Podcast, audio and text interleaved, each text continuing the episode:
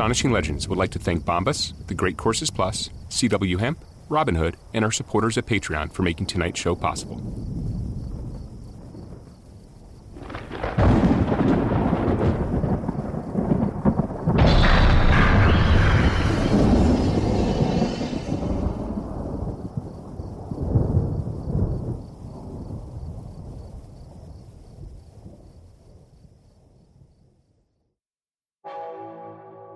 Mot, Thanatos, Ankou, Banshee, La Calavera Catrina, the Angel of Death, the Grim Reaper.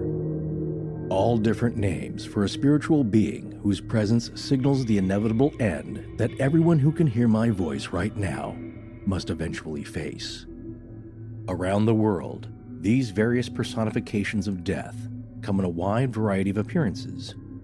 In Western culture, they wear a foreboding cloak that often conceals all of their features, with the possible exception of a skeletal hand or dark, empty skull hiding within the shadows of a deep cowl. Sometimes death carries an hourglass, the sand within marking the precious seconds of your life as they trickle down to the bottom. And other times he brings a frightening tool with him known as a scythe. It is with this that he reaps your soul from your body. The connection to agriculture is no coincidence. The Grim Reaper's scythe is the ultimate symbol of transition, thought to date back to at least 500 BCE. It is a tool to harvest what can grow no longer, as the seasons change and fall and then winter approach. When you're young, death seems so far away that it's hard to imagine. But when you're older, you can feel the Grim Reaper lurking ever closer, out of sight, but never far away, waiting for that moment when your time is up.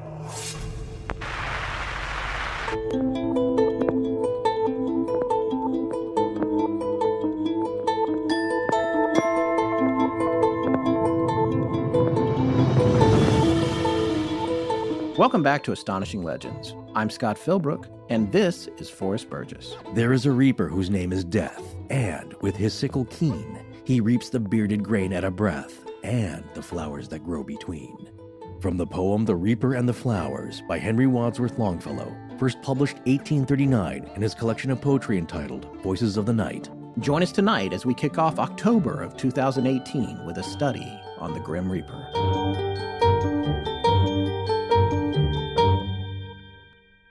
And we're back. It's October, people. You know, whenever I use people at the end of a sentence like that, it's like Marie Mayhew is nodding approvingly from the wings. What do you, what do you mean by that? Because she always finishes sentences with people. Oh, that's okay. You're right. Yes, true. Uh, yeah, in, in her uh, t- her written uh, communications. written and verbally That's true, we've hung out with her if you if you don't know who marie mayhew is she is a prominent member and longstanding member of the astonishing research corps and also she has her own podcast now called whatever remains check it out Yeah, it's really good. A lot of great detail. She has a great voice. I think the people thing comes from her having to whip a lot of people into shape, whether they want it or not. so our halloween hoodies i mean people are literally ordering them faster than we can print them and yes i did use literally correctly Very good. I was going to ding you, but uh, I'll let this one go. All right, so here's the deal. We ordered an initial batch of blanks to print and they sold out in like a few hours. Those have all been printed and shipped out, but now we're holding on printing and taking pre orders for the last batch of hoodies through October 9th of 2018. That's the Tuesday after this show drops.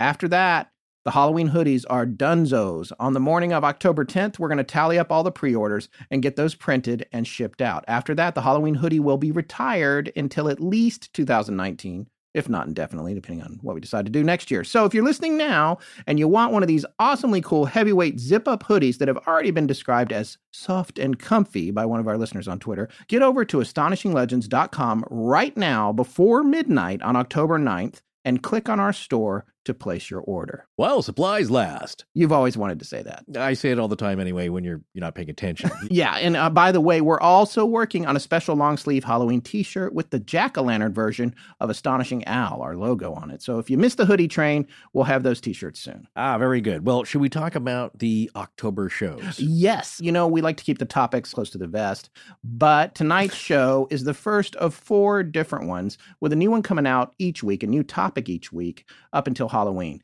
The last show that will drop right before Halloween is going to be the one we've been hinting at for a while now.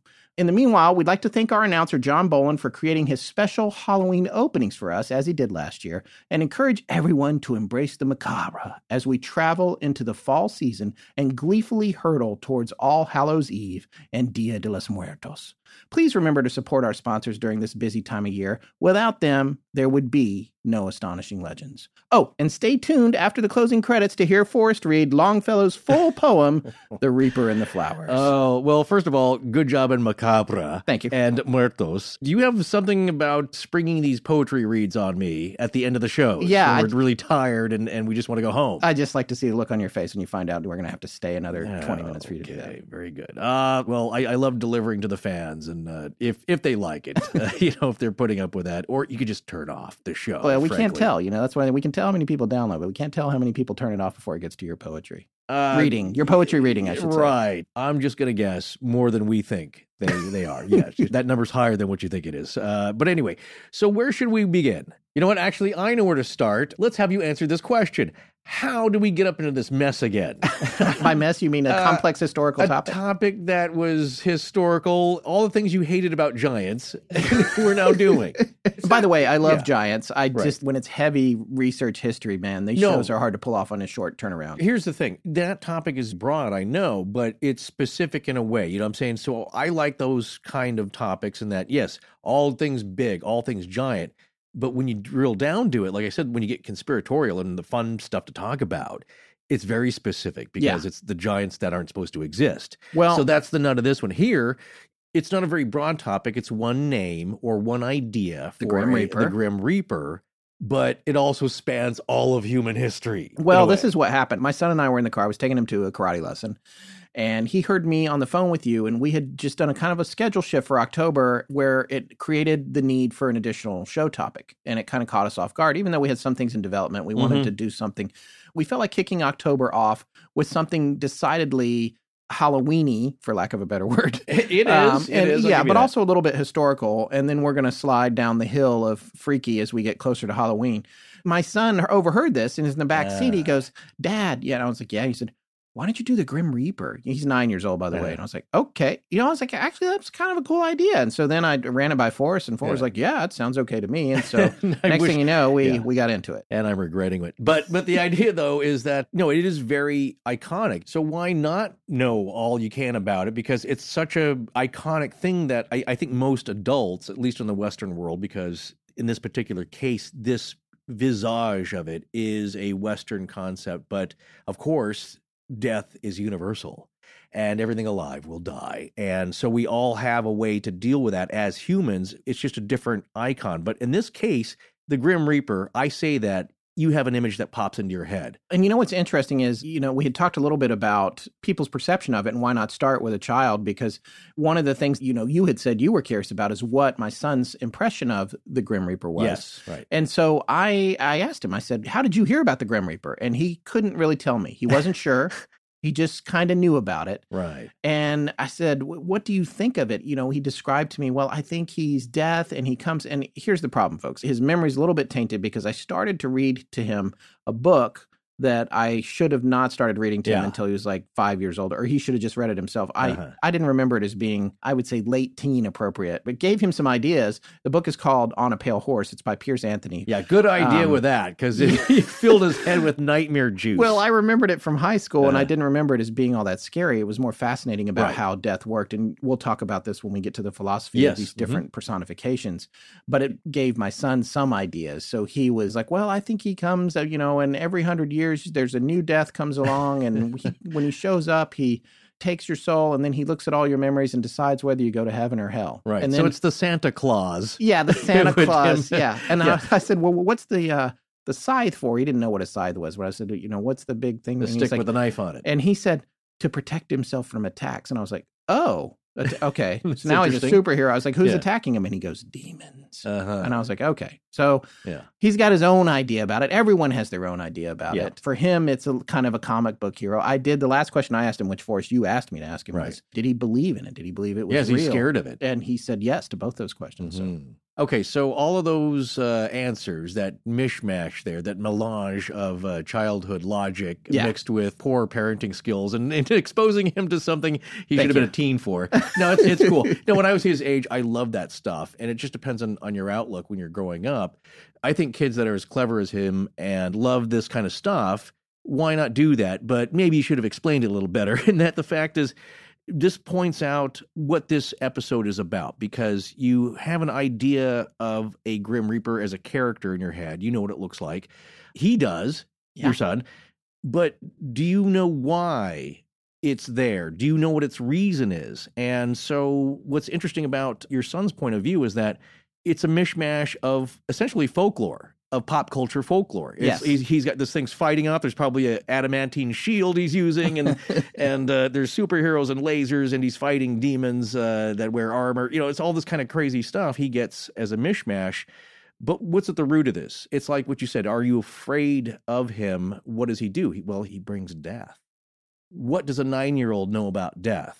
So, what does an adult know about death? A lot of us are afraid of it and don't want to think about it because it is a big topic. It's universal. We all face it. So, how do you deal with that? Well, you personify things like that, big concepts. And for him, it's a mishmash of a superhero fighting ghosts. He probably uh, rides a, uh, a space a jet ski of some kind. Yeah. Whatever it is, that's his world. That's how he knows these kind of supernatural or superpowered uh, beings operate beyond the human scope. Because for very young children, we'll talk about this towards the end the concept of death and dying.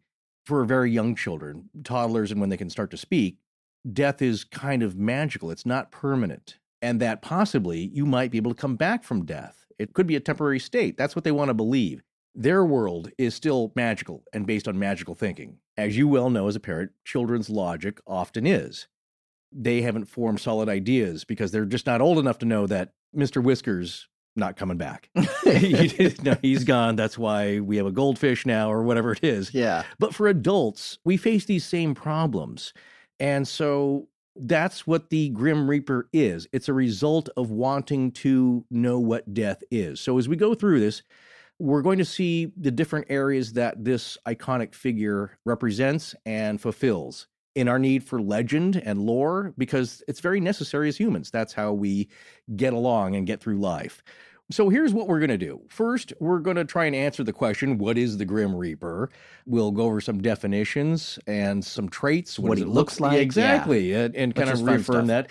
Yeah, because again, that's reaffirming some of the things we already think we know.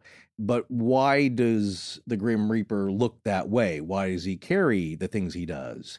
And then we'll get into kind of the history. You know, I, I love history. Hopefully you do too if you're out there listening. I know a lot of people probably don't, but we're going to reel this thing back as far as we can because I found that to be interesting because, you know, when I was a kid, I thought the Grim Reaper, like, well, it's death, right? I mean, death is from the beginning of life. Long time ago.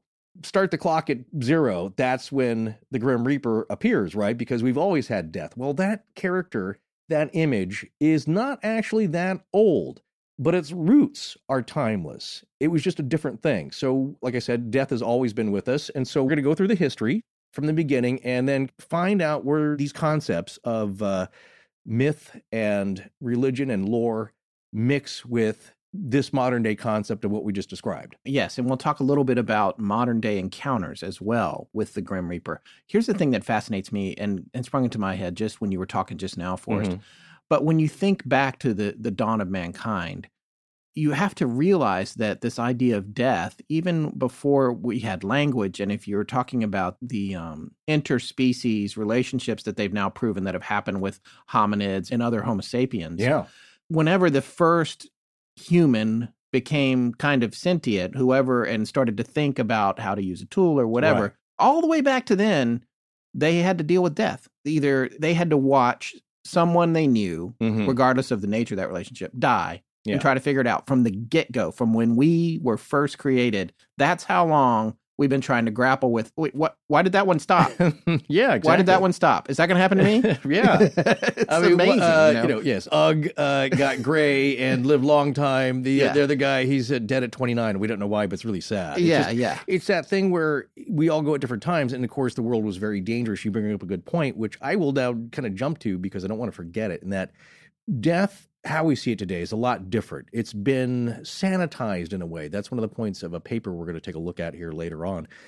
In that uh, death in the ancient pre pottery Neolithic A, much before that, it was different. They handled it differently. It was it was much more common back then, and it, it happened was, sooner. It happened sooner. Uh, in a lot of cases, the world was so dangerous, survival was so intense. Just every day was a challenge that death was always around, but people enjoyed their lives just as we do now. So, as we learned about where everything's connected, at least the timeline of human history, what we found out with our show uh, and series on Göbekli Tepe is that death was much more in the house, shall we say. Same literally. With, yeah. Well, you were saying we're using literally a lot. right. Same thing with Catalhuyuk. Under the floor. Yeah. Catalhuyuk, they had death cults and that it's the way that they dealt with their deceased loved ones. They still loved their relatives as we do and their friends, and they cared for them. But the way they did it was different back then. And as we mentioned in that series, what's believed is that when the loved one or friend or the revered person in the community was was dead, they would let the bones get stripped out in the field naturally shall we say. And then the bones were brought back inside, and a lot of times buried under the floor, under the flagstones or the um, the Roman type concrete, which we very much respect. It's not crude. We've had a lot of letters, people getting on us like it's really actually pretty good. It's like yes, we're saying that. We're just saying it's old. Yeah, just an old technique, but it's solid. It's fantastic. Yeah, for you Roman concrete lovers out there. uh, the point was that uh, as we might have a painting of a loved one now or a picture, and we honor them certainly now it's snapshots and mementos. They used to keep a skull in the house of the deceased person and uh, would put clay around it, kind of like your a forensic artist. that's exactly what that's like. And they would uh, creepily put seashells in the eyes, so the eyes look like little slits that were looking at you. Yeah. To them, that wasn't creepy. That's how they dealt with it, and that's how they remembered their dead.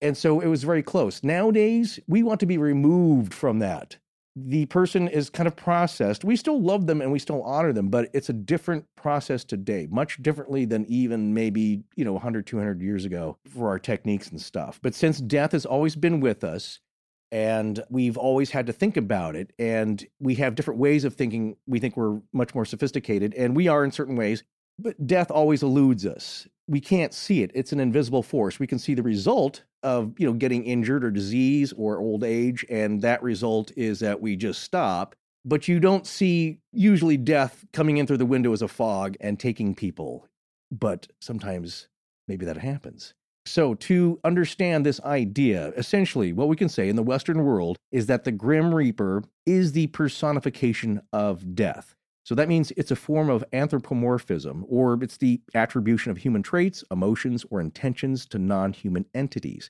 It's considered to be a fundamental tendency of human psychology. You know, so we can better wrap our heads around a concept like death. So, yeah, death comes to all living things. It's an invisible force, so we desperately want to understand it. And if we can't escape it, maybe by understanding it, we can either prolong its coming or feel better about what's going to happen to us. So, Scott, tell us what personification means really. The dictionary says personification is the attribution of human nature or character to animals, inanimate objects, or abstract notions, especially as a rhetorical figure, or concepts such as nations, emotions, and natural forces, right. such as seasons and weather, or in regards to tonight's topic, death.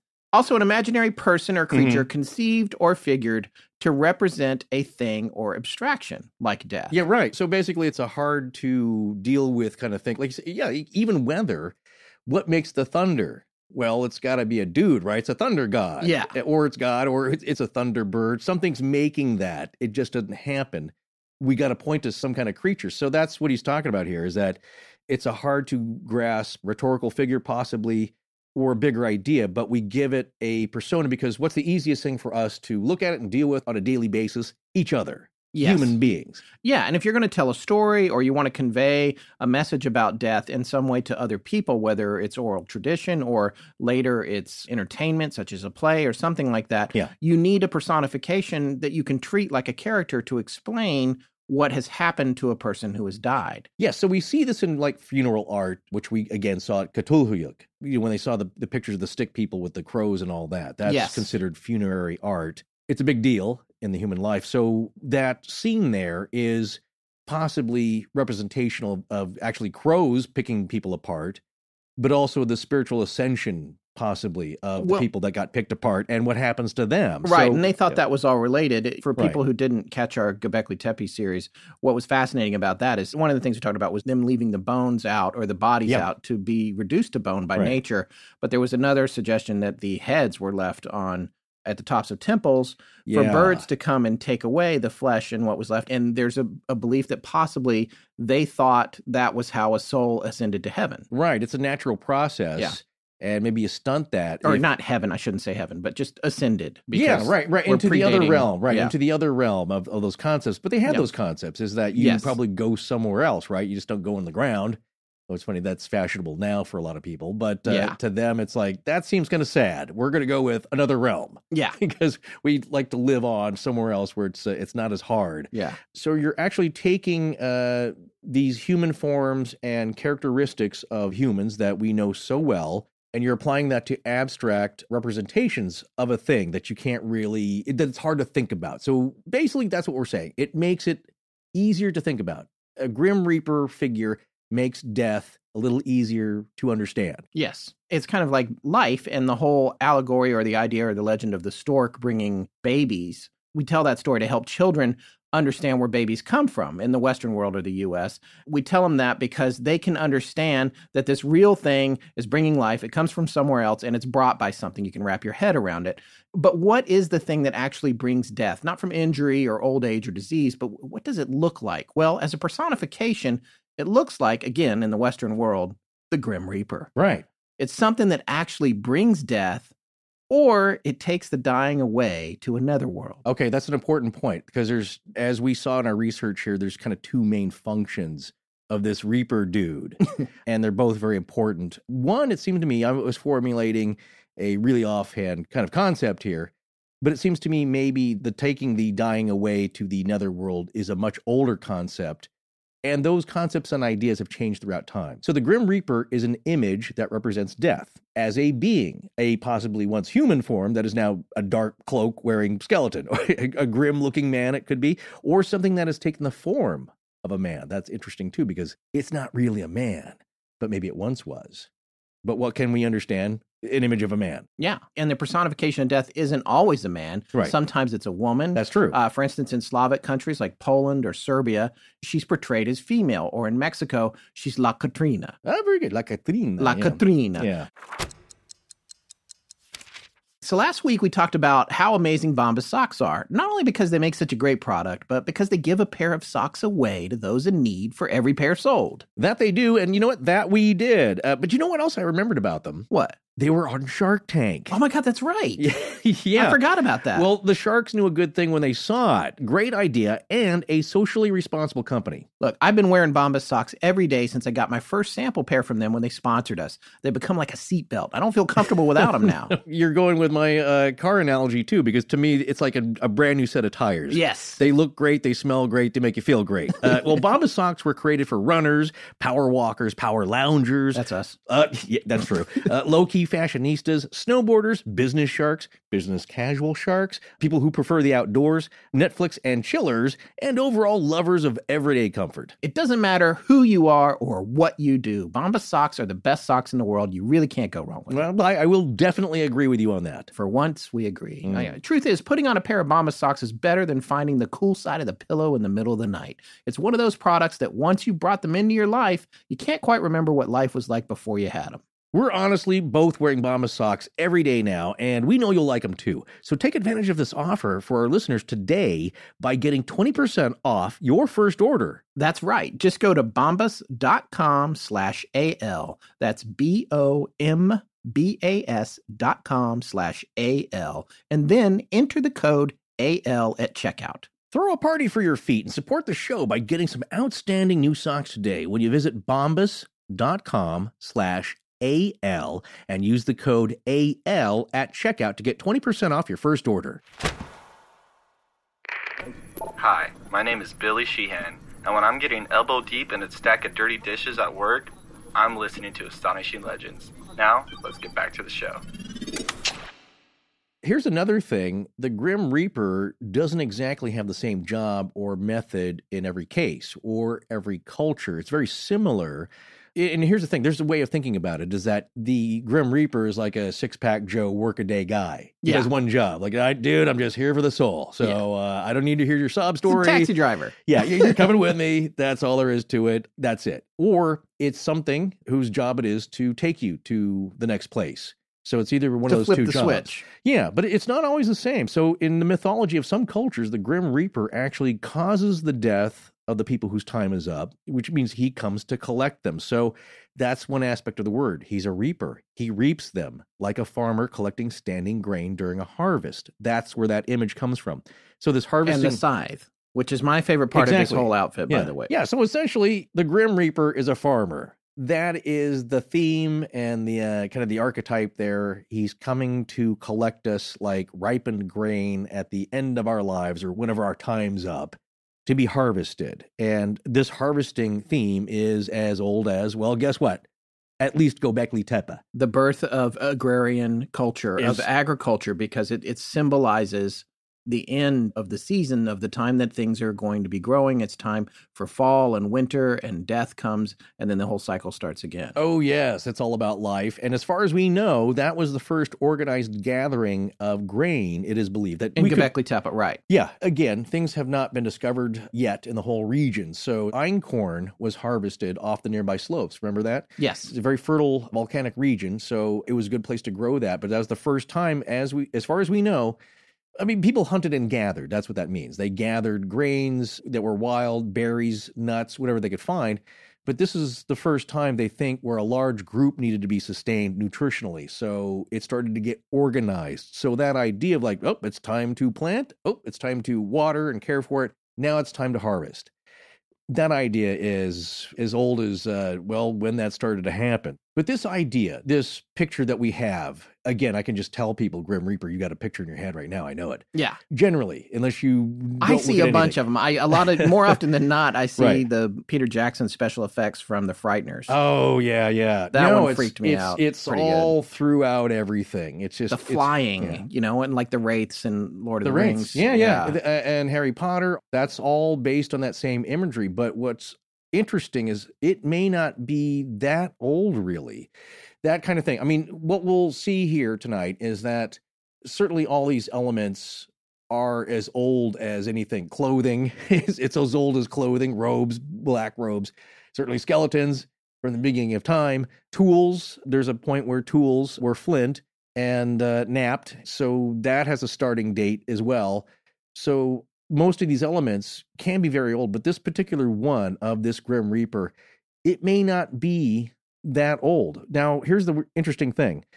In other mythologies, the Grim Reaper acts as a psychopomp, and this is a very important secondary angle. That is from the Greek word sukopampos, I think, literally meaning the guide of souls. The Grim Reaper figure or psychopomp doesn't actually cause the death of people or really cut them down like stalks of grain.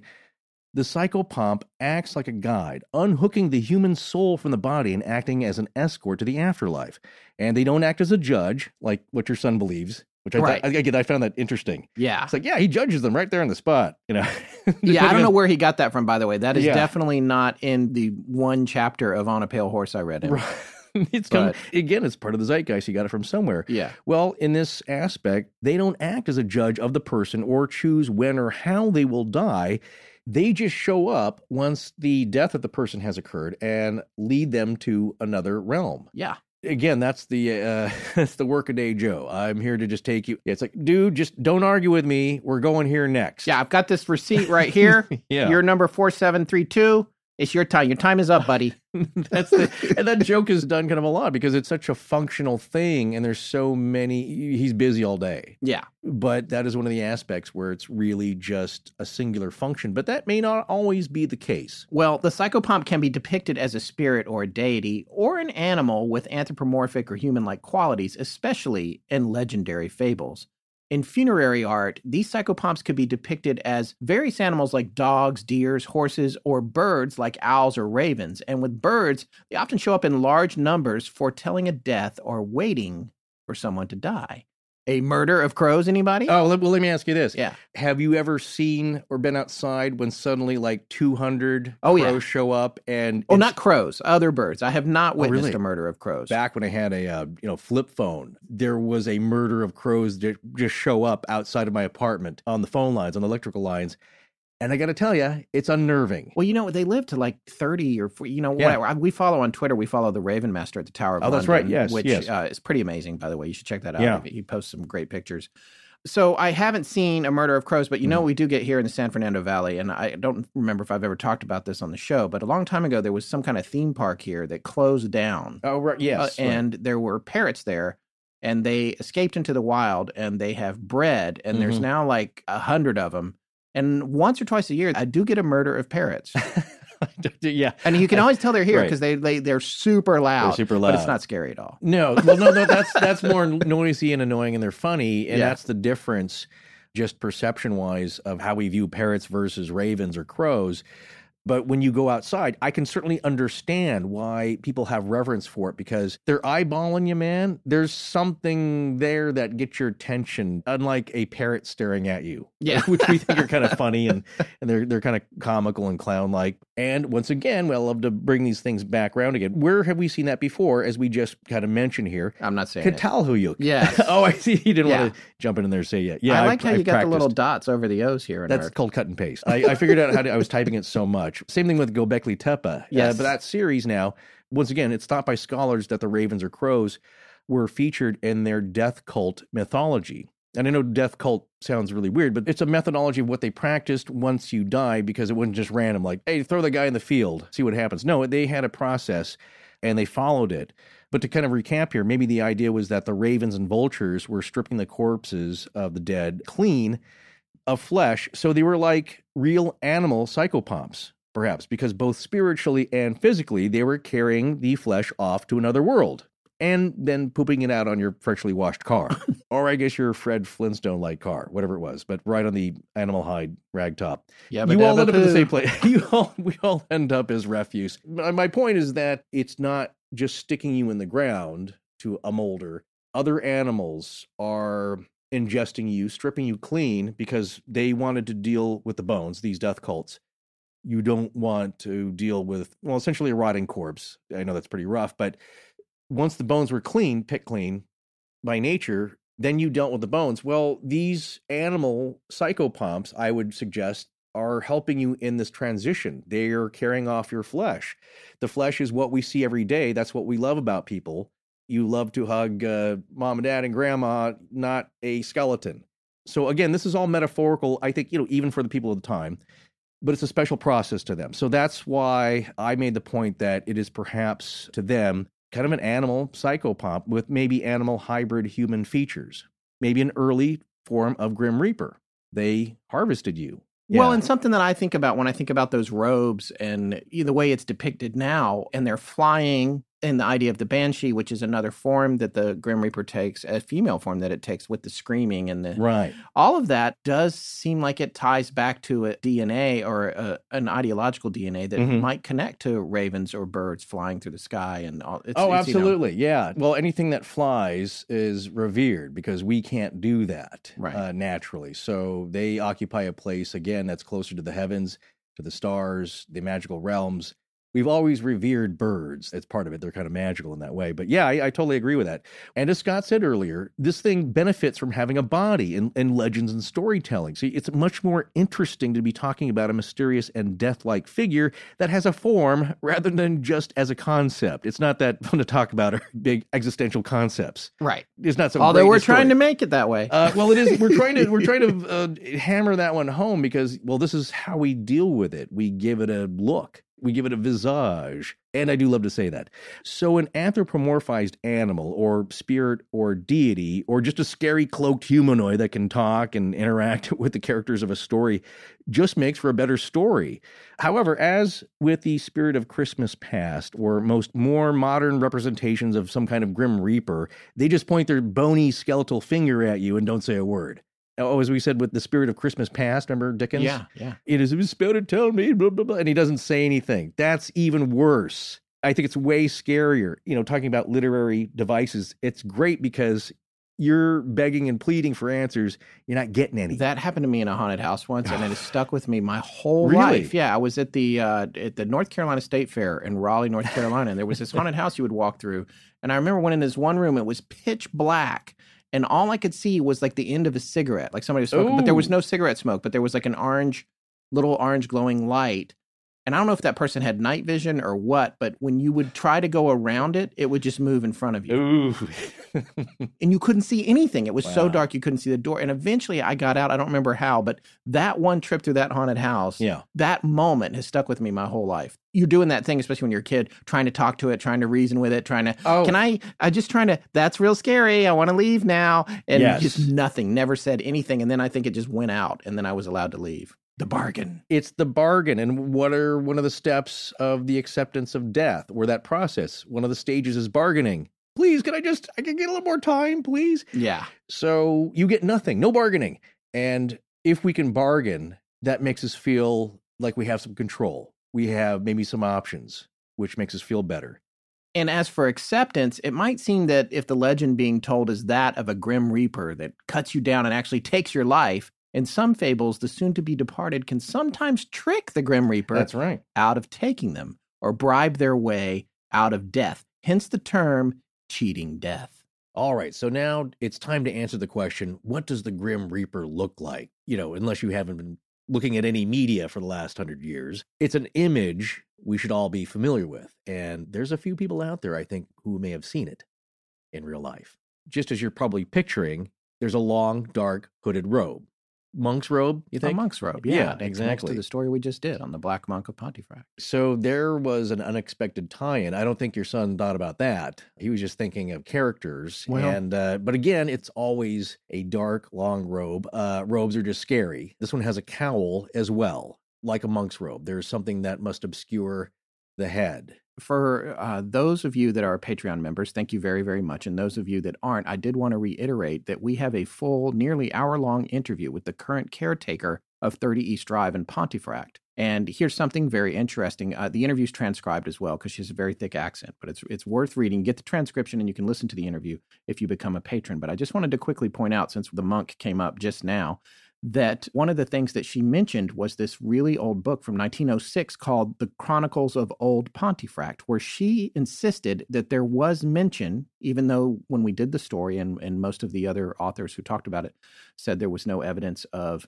black monks in the Pontefract area. She in- indicated that this book from 1906 did say something about it, and I can confirm because we have received a copy of it, and I did find a reference to the Black Friars of Pontefract. So That's- it's just a- yeah. it's a fascinating interview. Check out the transcript. You have to join Patreon to see it, but it's available to everyone from the $1 a month and up pledge level. So check it out. That was a good update there because uh, as we've read the literature, there were authors who disagreed with her, saying, well, there, there's no trace of that. And we came across that repeatedly in our own research, but Carol seems to be right. Exactly. Yeah, thanks for clearing that up and actually getting the book there. So coming back to the fact that he does seem to wear the Reaper, does or the Angel of Death, does Yeah. seem to wear what looks like a monk's robe. because again, robes are just scary, and that image continues on to this day when movies are trying to scare you. Think about Scream. Yeah. Well, that's where they got that, but it's that long, twisted, you know, screaming face. Right. It's the Grim Reaper meets uh, Edvard Munch. it is exactly. It's a melty face there, where the long, drawn out mouth. But that's the reason is that it's a grotesque. It's trying to uh,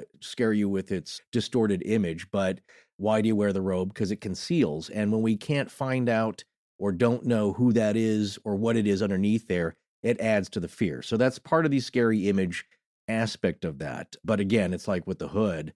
We're seeing uh, bad guys now out there on the news, Yeah. always wearing a hoodie, Yes. except for our hoodie, which uh, I just got mine. just I had to order it, but it was just the easiest way to get it, and I got it today. It I'm looks wearing our new fantastic. hoodie. It's it's quite comfortable. very fetching, very uh, comfy, cozy, and please do not again commit crimes in it. Uh, okay, getting back to the face of this thing though, because that's one of the few things that people with this image and who have reported to have seen this thing will tell you is that it's a skeletal face or it's a very gaunt looking man. It doesn't have to be a, a skeleton face. That's probably the most common part of that image, but it's also been described as we'll see later, almost like a dead guy. Uh, Yeah. very pale. All the colors gaunt. run out. Yeah. Yeah. Like they're dead essentially and that's the idea is that that white face which i don't know which would be scarier seeing a skull face or a human type face that's just decomposing but i never bought into that uh, skeleton face as a kid as talking to you because you know no lips or tongue. So how's it gonna how's it really gonna say anything unless the scarier option is that it's reading your thoughts and communicating with you through its mind. Well, as and, your mind. Also, the skeleton that doesn't speak to you is probably actually scarier than one that does. Well, actually, both are scary. one that's talking to you yeah. or not talking to you. But I think thematically, maybe it's scarier if it doesn't talk to you because uh, if it's going to cart you off or just kill you on the spot and then cart you off you have questions. You have a lot of questions. Well, my first question for a skeleton with no flesh on it is how is it standing up? That's exactly. Doesn't it just fall? Do you yes. ever remember Larson, the cartoonist? And millennials might not remember him. Hilarious. Look him up. I've got his uh, anthology book. It's uh, or two of them actually. It's yeah. amazing. The Boneless Chicken Ranch. Remember that? It's just like little pieces of floppy chickens, floppy chickens everywhere. Yeah, How right. does a skeleton stand up with no muscles or? Well, yeah. I mean, this is the opposite, but that's kind of the same thing uh, I was talking about with uh, something speaking to you. As a kid, I never got that logic because it's uh, it ain't got no lips or tongue or lungs to make the breath to speak, and so I thought like, well, that's silly. Can't talk to you. I didn't really think about it speaking into your mind. Yeah. I didn't consider that, which is even scarier because that means it can also read your thoughts. And I, uh, that's not being silly. There are people who have met, claim to have met spiritual entities that had that power, that knew their thoughts. But you know what skeletons would be really bad at? Yeah. Beatboxing. and there's again that, or it's a very right. light beat, uh, not even a breathy sound. You would just be like, Are you even doing anything? exactly. and another thing that didn't make sense to me is even at a young age, I knew that to move your bones, you need sinew, you need tendons and uh, ligaments. In this instance, though, that's also what's scary is a lot of times the other physical aspect of the Grim Reaper is that you see bony skeletal hands. Yeah. It doesn't have to be actual skeleton bones like your hands, but it could be, again, white decaying flesh that's bony, just long bony fingers pointing at you or to uh, the place you're supposed to go. Think about this in uh, Dickens' A Christmas Carol, The Ghost of Christmas Future. He's not speaking. Or Christmas Yet to Come. Yeah, exactly. But Ebenezer's got a lot of questions for him spirit is this where i'm going? You know and there's he's just kind of pointing and he's showing him things which again that's kind of scary and uh, just remarkable piece of uh, ghost story writing there. Yeah he was a pretty good writer. Exactly. But i think maybe the creepiest thing that i find with this description a lot of the times are the eyes. And there's two prevailing that i saw descriptions of the eyes either dark black black eyed kids yeah. kind of black whirlpools. whirlpools of black soulless tar swirling around, or the fiery red glowing eyes, which are nearly ubiquitous. Pervasive. Exactly. So, and I don't know, we've speculated on this before. The literary references would say, well, it's a window to uh, the soul, or in this case, no soul, your soul going to hell because it's the fires. You're seeing the fires of hell. Yeah, them. and not to continuously call back to the Black Monk of Pontefract, but yeah. if you looked at the picture that we posted, we used on social media yeah. the picture of the thing in the doorway in yeah. the upstairs bedroom, and then you look on the wall.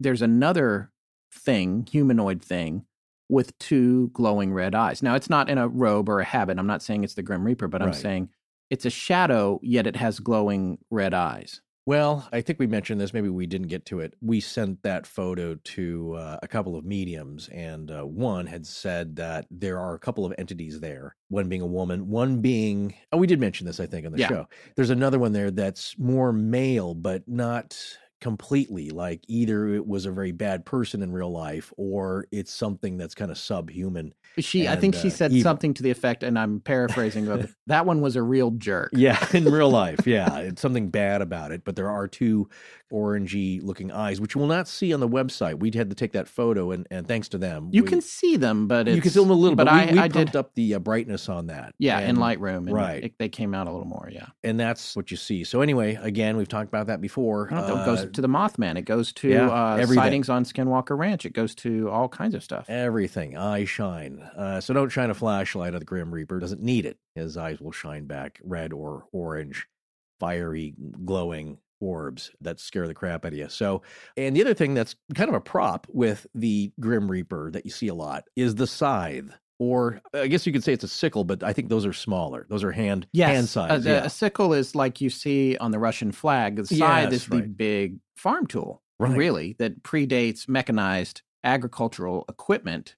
I am proud to say that I own a real scythe, an antique scythe that I bought yeah. at an antique sort of flea market type thing in Bucks County, Pennsylvania. And when I saw Right. it, I was like, oh, I got to have this. And it's got a big, long, rusty blade on it and the curved wooden handle and the handle in the front so that you can grab. It's the coolest thing I've I've got. I would like to say I've had it for years and years and years, and nothing bad has befallen me. So I'm, I don't think it's a haunted object. Right.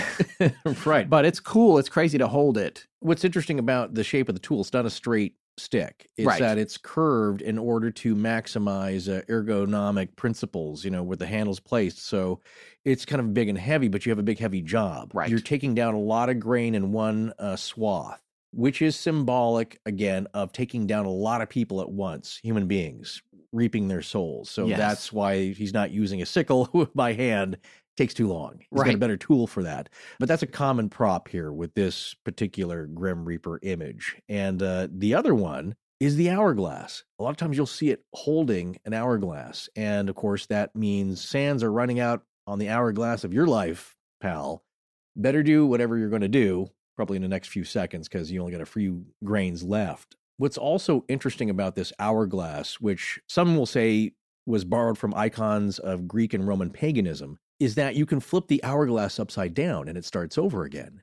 Yes. So, not like the Grim Reaper is going to do that for you, although we'll get to that thematically. Sometimes, as we said before, you can you maybe cheat death.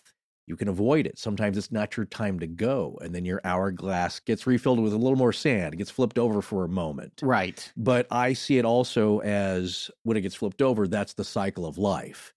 And if you believe in past lives and reincarnation, maybe you get another turn on that. But for right now, when you see the guy, he's holding the hourglass, your time's about up. Well, and when you think about it, you know, specifically, we mentioned earlier, we talked about fictionalization or relaying that this personification of death so that you can have it be a, like a character in an Mhm. allegory or a story or uh, some sort of representation of behavior. I remember, for example, the hourglass that the Wicked Witch of the West had. And Yeah. Remember, yeah, she yeah. turned that over in that iconic moment, and it's Right. just all of that, and the grains of sand running out, and there's just nothing you can do about it. But you're right, you can flip it back over. And the other thing that's always interested me about hourglasses is that on their side they look like the symbol for infinity. Yeah, there you go. Good. Yeah. Yeah. pointing that out. It's kind of that section where uh, things get pinched off or flip over in that loop of time there. But it's as old as Roman and Greek paganism traditions, reminiscent of slogans back then and through the Middle Ages, such as Remember Death, Memento Mori, or All is Vanity. Your idea that you are powerful and, and freewheeling here in this world is vanity. We all meet the same end and it's omnipresent. It's everywhere. Death is around every corner, and you better spend your life well and repent. Otherwise, you're going to spend an eternity of damnation. So that's kind of the message. That's, I think, with the hourglass symbolism there. And Christianity had come in and replaced paganism, but like everything else, like like our holidays, like Halloween, like Christmas, there are elements that survive because at some point we've talked about this before. Christianity can't turn the tide totally and make people forget. And so it's kind of a compromise like, well, we'll let you keep a few things. As long as you buy into the main principles, we'll let you keep a few things that have stuck and are pervasive. And so some of this imagery that we'll see here is exactly that. It's lasted from pagan times. And of course, there's a lot of neo pagans now. So, in being uh, more descriptive about the scythe here, we actually got this from this really cool website called symboldictionary.net. They had a really great webpage on this. And I want to read this little section here about the scythe. In ancient times, the emblem of the god Saturn, Kronos to the Greeks, was the scythe, which represented the nature of the cycles of time. The scythe symbolized not only impermanence, all living things will be cut down, but the nature of the life cycle. Plants must die to feed animals, and the tool of the harvest depicts the necessity of death for the renewal of life. Thus, death was depicted as a natural part of the passage of time. The image of Kronos devouring his children seems macabre, but illustrates that the Greeks believed the passage of time is so inevitable that even the gods were consumed by it.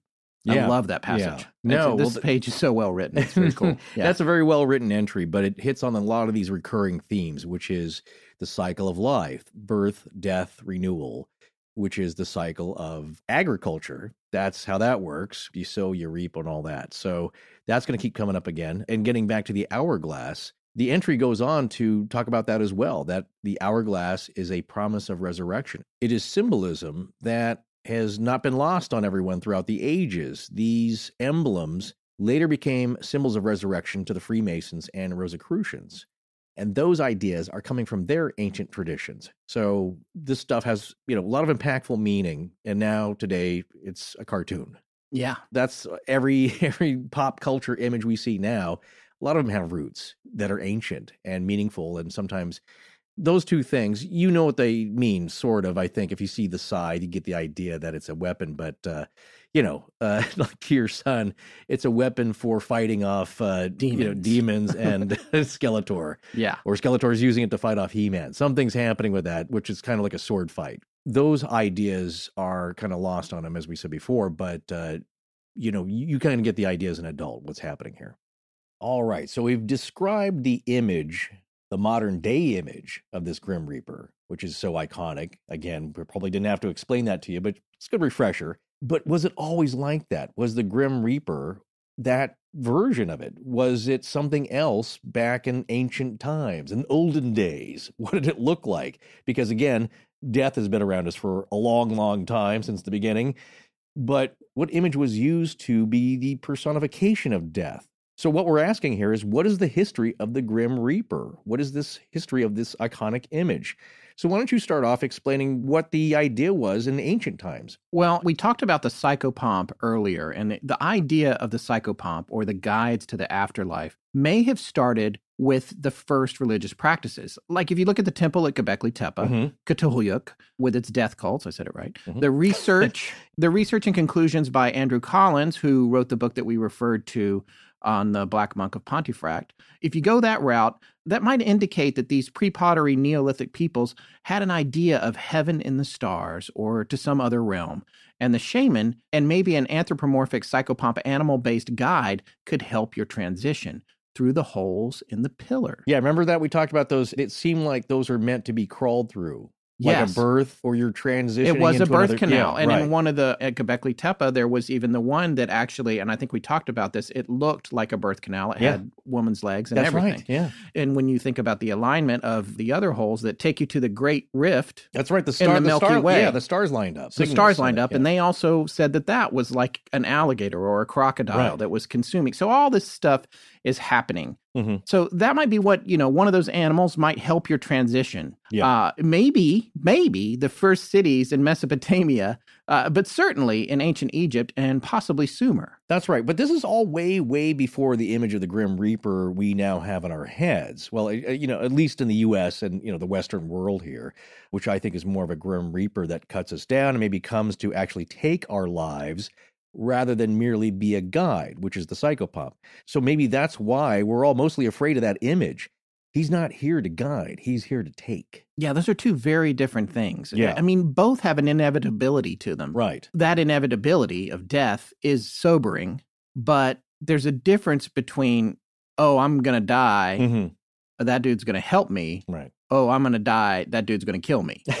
that's yeah that's another point i was trying to hammer home here as we get through this is that it's really two different ways of looking at it well i guess if after he kills you if he points at you or touches you and you die instantly he's got to take you somewhere just can't leave you on the street but the other way of looking at it is the psychopomp and that is more ancient from at least from my research here is that that is the older idea and just being the guide, as we mentioned before, that's a lot more soothing. And so, the ancient world, and a lot of these ancient cultures, the Reaper or a psychopomp wasn't such a bad guy. You will learn things you could never have imagined. You will see sights you've never seen.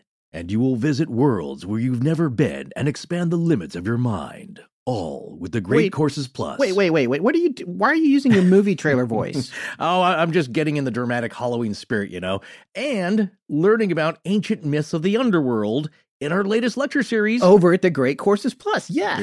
Yep. Kind of uncanny that our subject tonight has to do with the underworld and ancient ideas about death. And that just so happens to be covered in this latest series, Great Mythologies of the World. Yeah, funny how that happens. Well, tell us something germane to tonight's show. Well, when it comes to ancient Egyptian gods and mythology associated with death in the underworld, there are two that are significant Osiris and Ra.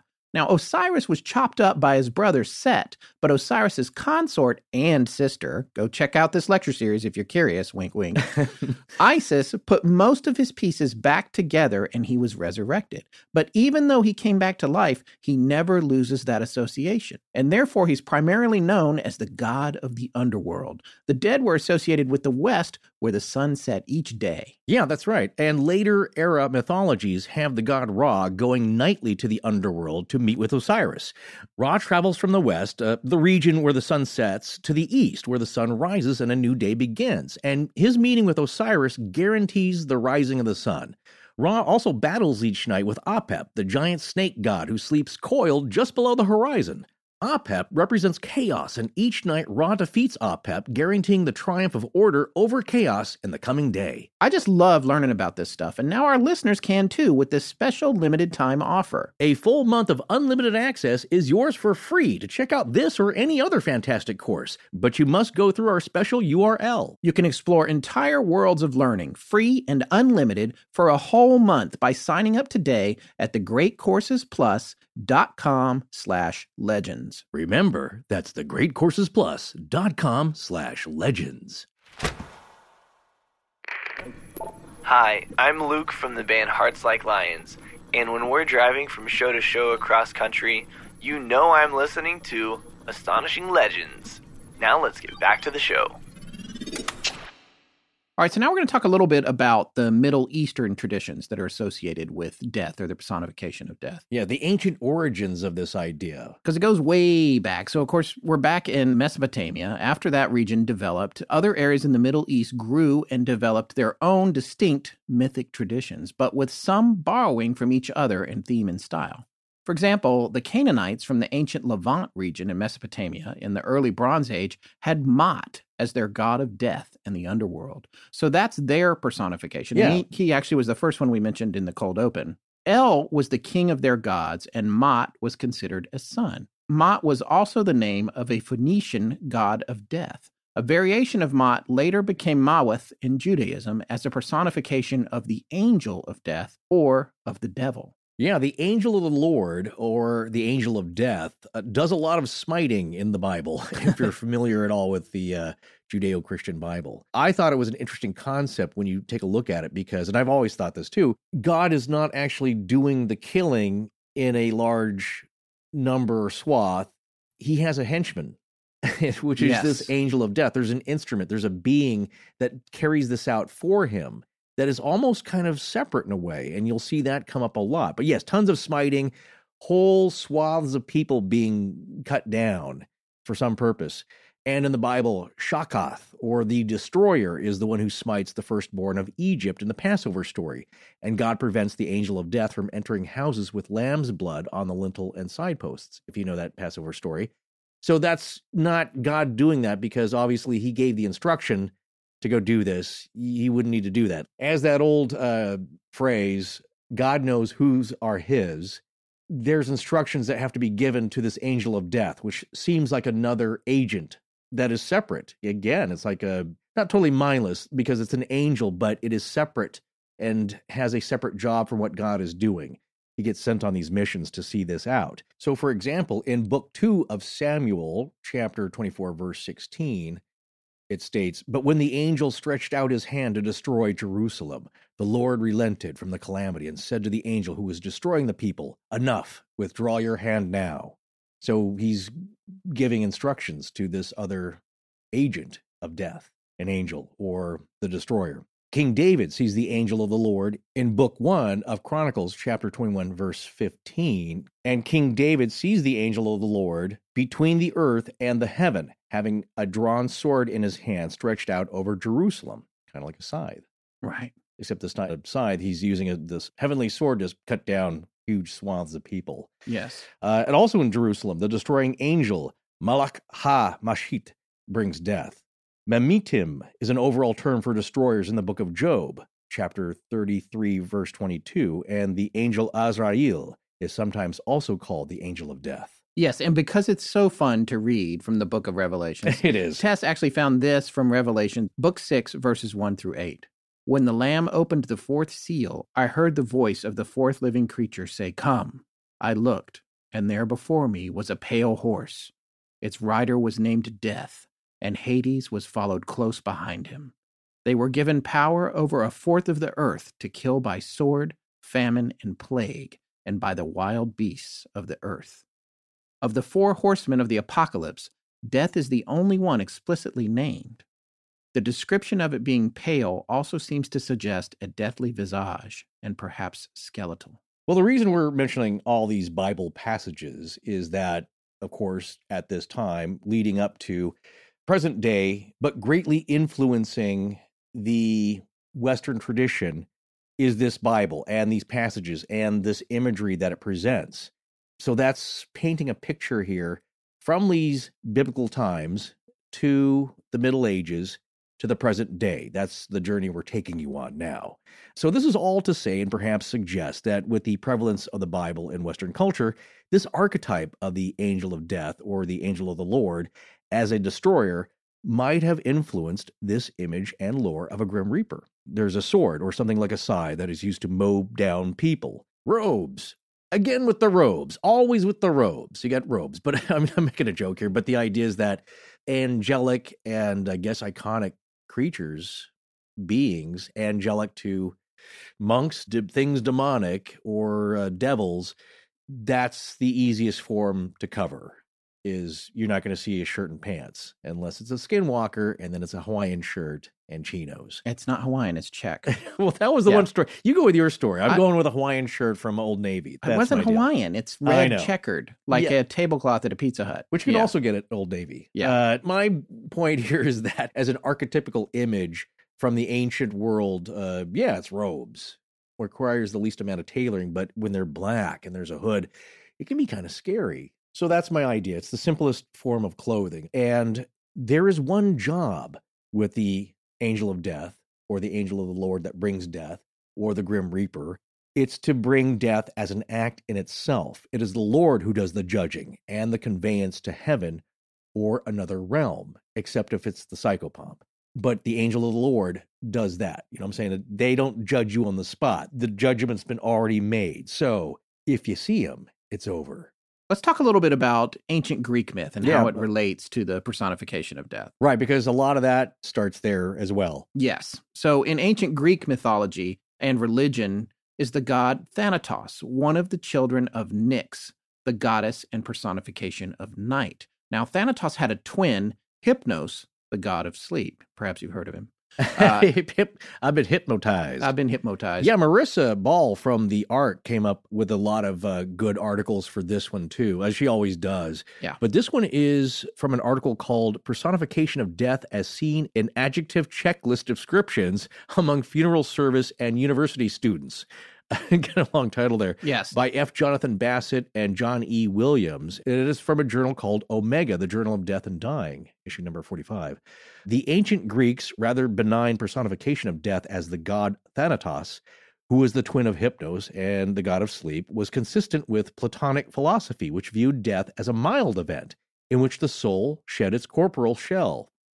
So, what's interesting there, which paints a different light from what we have ended up with here, you know, the Grim Reaper being in scary. times. Yeah. Exactly. Is that this personification of death is actually pretty mild. It's not scary per se. We all die anyway. We know that. And this is a helper of sorts. Yes. So that was their attitude. I think it's interesting to point that out because how this has changed over the centuries, over the eons here, is that this idea has not always been a bony skeleton scaring the crap out of you. Sometimes it's a helper, at least in mythology here. Now, Thanatos, led by Hermes here, is the Psychopompos, and he leads Thanatos along with the shade of the deceased to the nearer shore of the river Styx. From there, the boatman, Charon. Charon, which is also the name of the largest natural satellite or moon of the dwarf planet Pluto. Yeah, remember we talked about that before. Yes, yes. Charon, the boatman, charges a reasonable price, which is very nice of him, Yeah. to take the shade of the person to Hades, where the dead reside in the underworld. One, like you said, it's a reasonable price because you're dead. Where are Yeah. you going to get? Uh,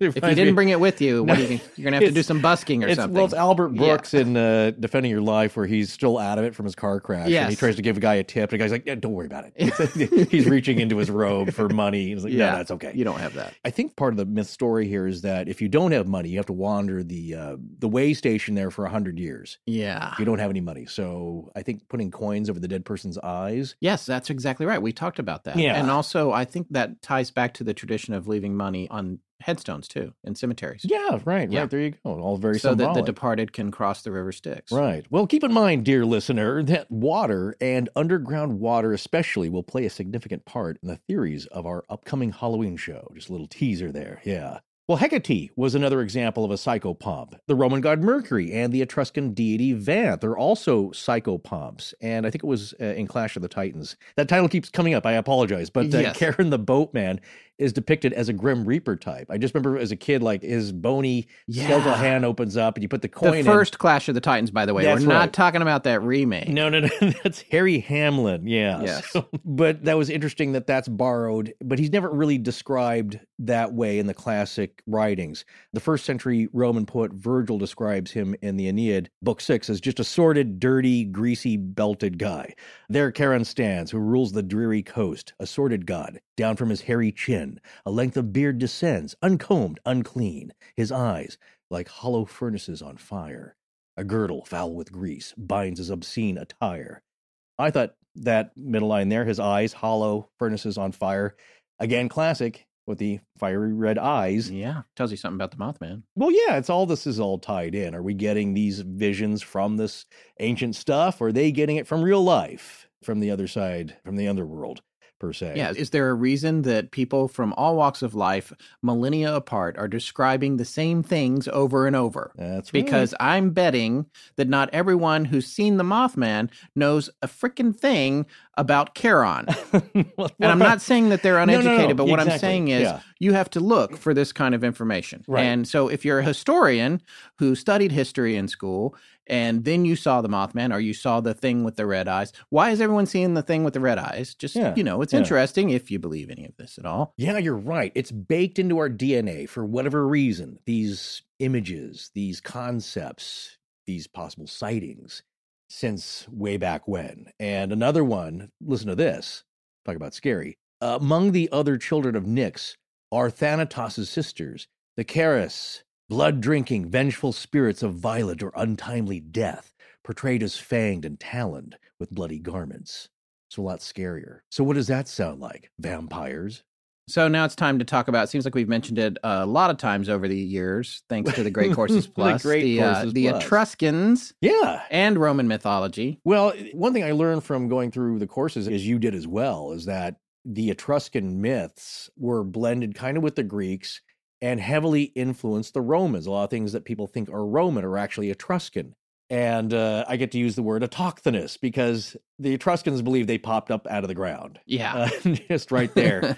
so anyway, the Etruscan myths are much like most of the Mediterranean ideas about the afterlife, that it was a eternity of relaxing, easy pleasure.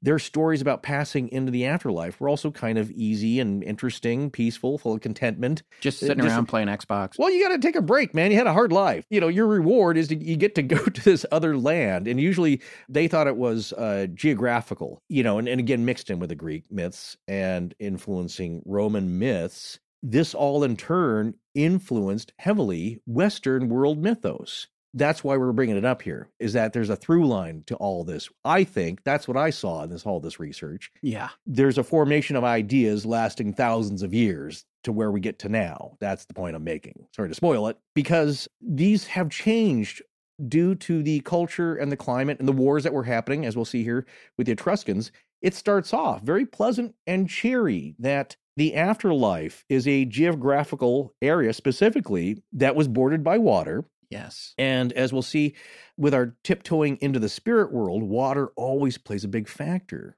Missouri River.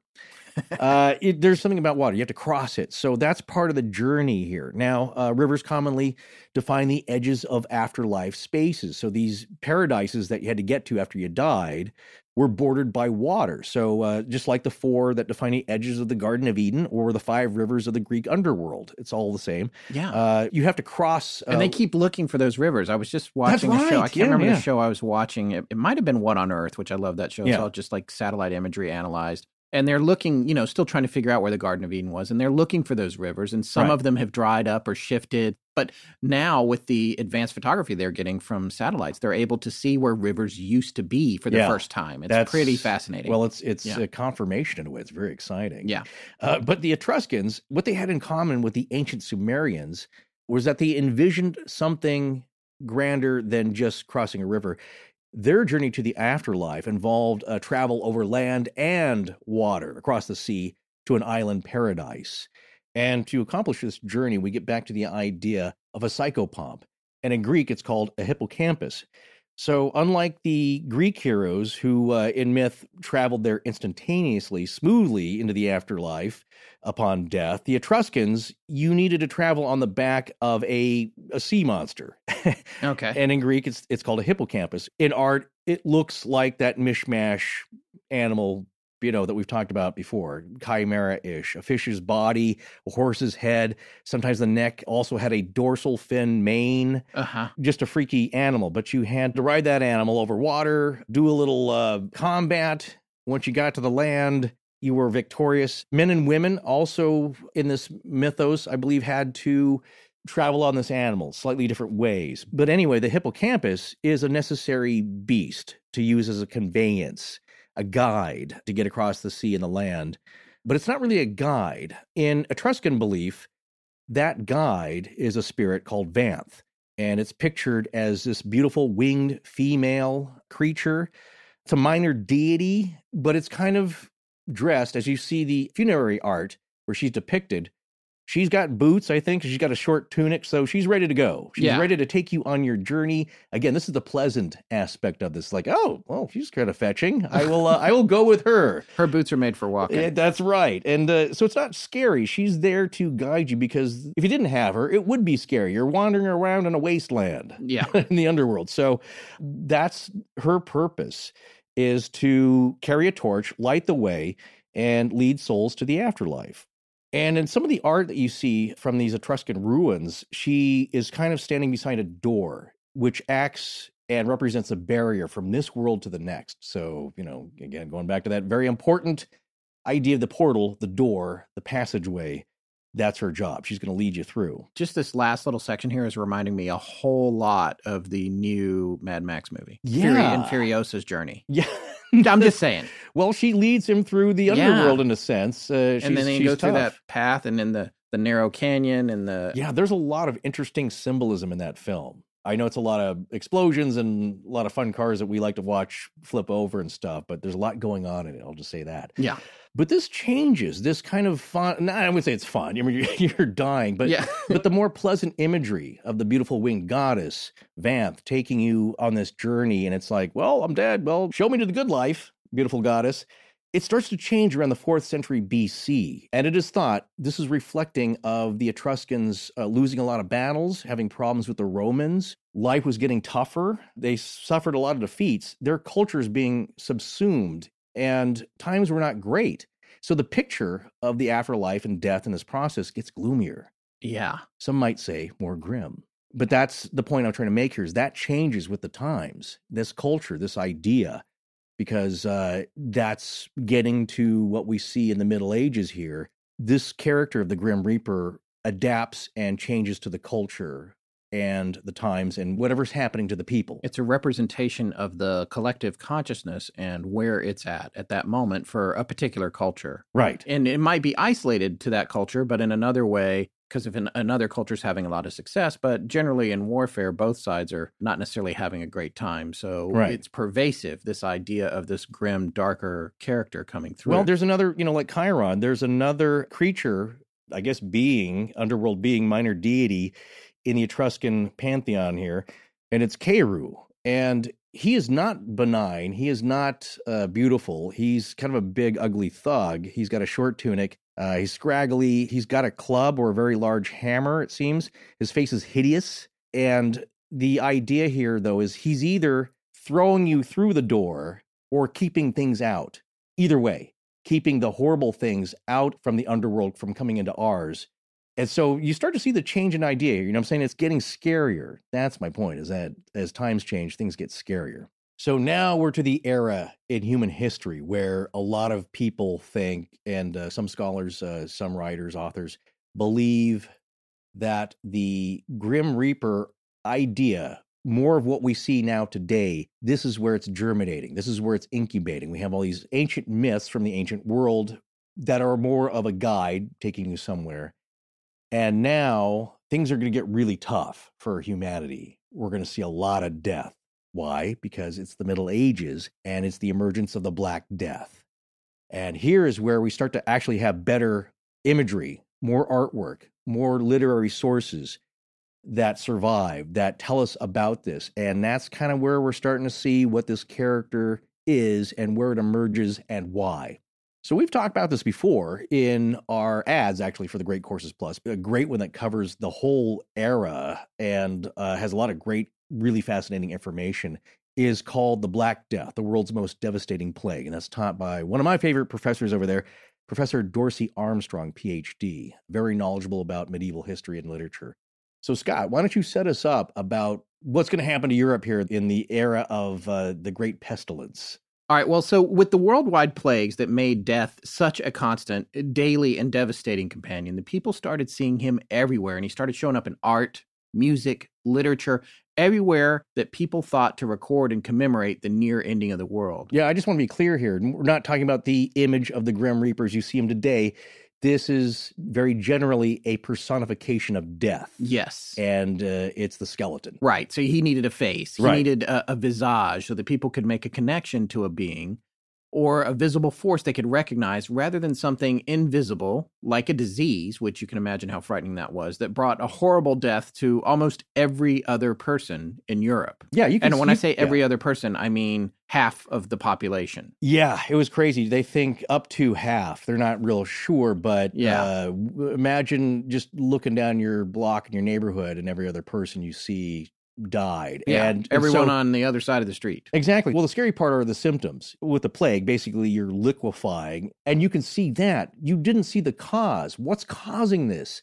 That's what's scary. They yeah, weren't can't really tell where it's coming from. No. It's, and that's what's scary about it. Right, yeah, right. exactly. They kind of knew that it was coming from the east, from Asia, by the trade routes, but they didn't know how to stop it either. That's also scary. So, the first recorded worldwide epidemic of a plague would be the Plague of Justinian, so named after Justinian I, also traditionally known as Justinian the Great, and Mhm. also Saint Justinian the Great in the Eastern Orthodox Church. He lived uh, circa 482 to 565 current era. Now, Justinian I was the Eastern Roman Emperor from 527 to 565. The plague of Justinian lasted from 541 to 542 and was a pandemic that devastated the Eastern Roman or the Byzantine Empire, and its capital, Constantinople, was Yeah. hit especially hard. yeah. Yeah. And that was one of the deadliest plagues in history. It killed an estimated 25 to 50 million people in the 200 years where it was flared up. That would be equivalent to 13 to 26% of the world's population at the time of the first outbreak. Now, 600 years after the last outbreak of Justinian's plague, the Black Death would again ravage Europe and parts of Western Asia, changing the course of cultures, society, and history forever. Justinian himself contracted the plague, but he survived, you could say, cheating the Grim Reaper, Mhm. although he comes for emperors and paupers alike. Mm. In every era of a plague, to the people of that time, it must have truly seemed like the world was ending. Yeah, just imagine that. What are we doing? God's wiping us out. That's Yeah. what's happening. We're all going to die. Most terrifying. Well, it's what we talk about now, or, you know, scientists talk about now is another possible mass extinction. That's Yeah. what it's going to look like. Yeah, it must have been terrifying, demoralizing like you can't imagine, and therefore running wild in people's imaginations. So that, of course, springs forth in art and literature and the chronicles of the time what was going on because it was unbelievable. In late January 1348 in Florence, Italy, stories were starting to come out of Sicily that there was some kind of horrible disease. And by mid February of that year, now lots of people are getting very sick and dying. So the course that we're mentioning here at the top, the Great Courses Plus lecture series, The Black Death, the world's most devastating plague, Professor Armstrong is doing a really good job describing just the mindset here. Because imagine this public spaces that in January of that year, which you may have met friends for a cappuccino or something, great meeting places, were now stinking mass graves by March. Yeah. In one month, bodies were piling up. It was pretty much like, like I said, Monty Python's Bring Out Your Dead. It was that horrible. Uh, Boccaccio, the author of the Decameron, recorded that bodies were literally stacked two, three, or more deep on these shelves called biers, where they would stack up bodies and, and uh, didn't even have time or the resources to make everyone a coffin. And there wasn't enough consecrated ground to bury them all in. Imagine that. You can't just go bury somebody out in a field. It has right. to be blessed, consecrated ground. So, churchyards. So, what they were doing is that they were digging mass trenches in all the churchyards, and daily, constant arrivals were being stacked up by the hundreds. It was described uh, by Boccaccio as like tier upon tier of ship's cargo, people being stacked. Each layer of bodies were covered with thin soil until the trench was filled to the top. And for about a decade in the middle of the 14th century, the plague made its way westward and, as we said, killed an estimated one third to one half of this medieval world. Of course, when we were starting this episode, I remember you you were talking to me about a story. I think it was something that you had heard on one of Jim Harold's shows. That's right. Yeah, it's. Did you find the source for that? No, I it was. I love that ago. story though. Yeah, it was I, a while back. I, I think it was. And we should have oh. asked Jim, but we're not sure. No, he's not going to remember. remember. No, yeah. of course not. he doesn't. I asked him something uh, about the black eyed kids. He's like, oh, "Come on, dude." I yeah, like that was a thousand shows ago. But the story I believe I heard from an author somewhere, thought it was Jim's show, is that there were reports, and of course, Professor Armstrong would give me a sideways glance and roll her eyes at me if I brought this up, I'm sure, that there were reports unsubstantiated that people would see a figure at the edge of town, robed, a dark clad figure waving a scythe or some kind of stick in the air. They didn't know what he was doing. He just showed up at the edge of town or the edge of the village. Next couple of days, plague. Yeah the idea being is that is this some kind of biological attack of some kind of a supernatural nature what's going on here why did this guy show up he's waving the scythe boom we're all sick half of us are dead is that where this image starts to form I just thought it was interesting. Yeah, totally unsubstantiated. I have no idea. No, but then you get like yeah. into this and you know whole like sci-fi thing. It reminds me a little bit of the beginning of Prometheus, or just this right. idea of this thing that is uh, immortal but then if you look at it even more practically, is it spreading something that's weaponized? Is it spiritually weaponized? There's know. all kinds well, of crazy directions you can go with No, that. but that ties back to a, an idea of an angel of death. Yes. Uh, waving some kind of weapon over a large number of people and then they just fall down. Yes. Uh, so here's something that Marissa found. It's a really good paper. We're going to uh, reference this a little bit here and there by Kristen Moore. It's called The Grim Reaper Working Stiff, The Man, the Myth, the Everyday. It's an electronic thesis dissertation I think published from Bowling Green State University in 2006. But it makes some interesting points in that she's taken a look at this idea of the Grim Reaper as we see it's being formulated here, coming, we think, from the Middle Ages and Western Europe. And here's one passage she says You know, in much of the breadth of 15th and 16th century representations of the dance of death, the dead, not death, are leading the dancing. Death serves not so much as a leader or even an active participant as he serves to accompany the skeletons of the dead. It is perhaps fitting then that death is often shown with an instrument. So that's what we see here. The in, Grateful Dead. well, uh, yeah, there, boy, there's some kind of Celtic tradition there. I, I don't even know. Yeah, uh, I just know that we could win that mirror at a carnival if you were skilled. The idea here is that you see in a lot of medieval art is that it's not the Reaper yet, but it is that skeleton. But it's not the same thing. It is skeletons you'll see intermingled, holding hands with regular everyday people from the three tiers of medieval society, which is the three tiers are you either fought, you were uh, in the military, which included a lot of the nobility, you prayed, you were a member of the clergy, or you were a peasant, a serf. You did the work. Those are the three classes. And people danced with death with this skeleton from all three classes. Didn't matter who you were. And that's what the art depicts. So now we're seeing how it got from the plague, how it's getting closer to what it is today and what we know as it is today. And one of the things that you think about when society goes through something as crazy as the Black Death is you think about that's going to get expressed in art. And Of course, yeah. and so I want to read this passage here that Marissa Ball found in the Astonishing Research Corps, or the ARC, from a book entitled The Encyclopedia of Death and the Human Experience, Volume 1. This was published by Sage and written by Clifton Bryant. This came out in 2009. During the Middle Ages, images of the dance macabre and images of death attended several purposes to include assisting and encouraging people to manifest and share their grief, to remember that death is not only unavoidable, but also the great equalizer, calling the high and the mighty as well as the humble, and to provide the opportunity for indirect control.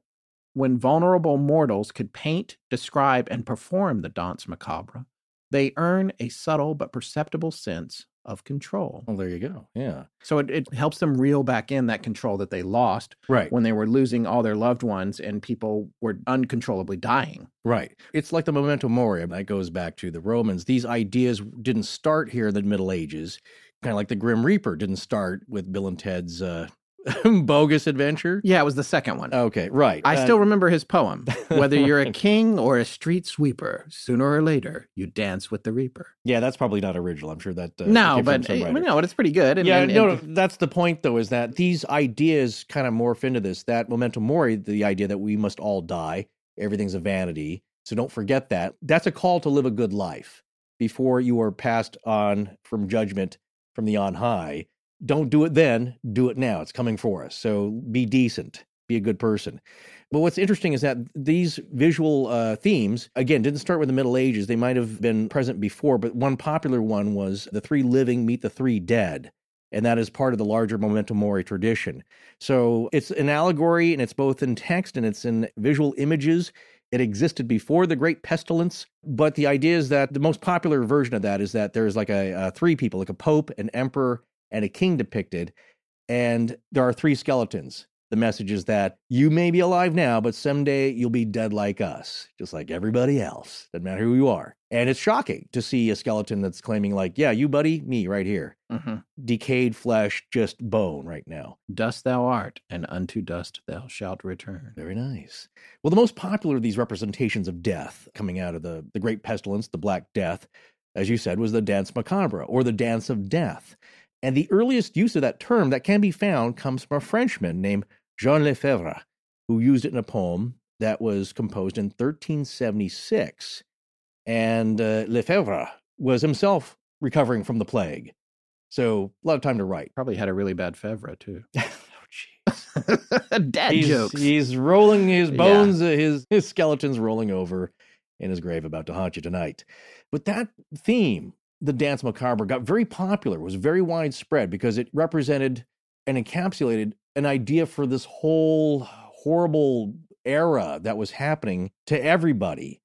But the idea was not scary at that point. It was a dance, is that everyone will dance with death. And in woodcuts and paintings, it's showing dancing with either the living or other skeletons very joyfully. I'm still thinking there's a lot of Grateful Dead stuff tied in here.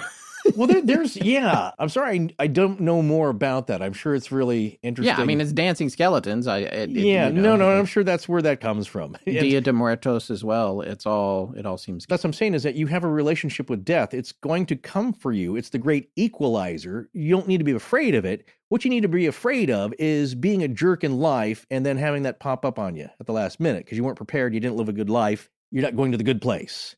So here's another interesting variation on this medieval art happening around uh, the Great Pestilence coming out of it.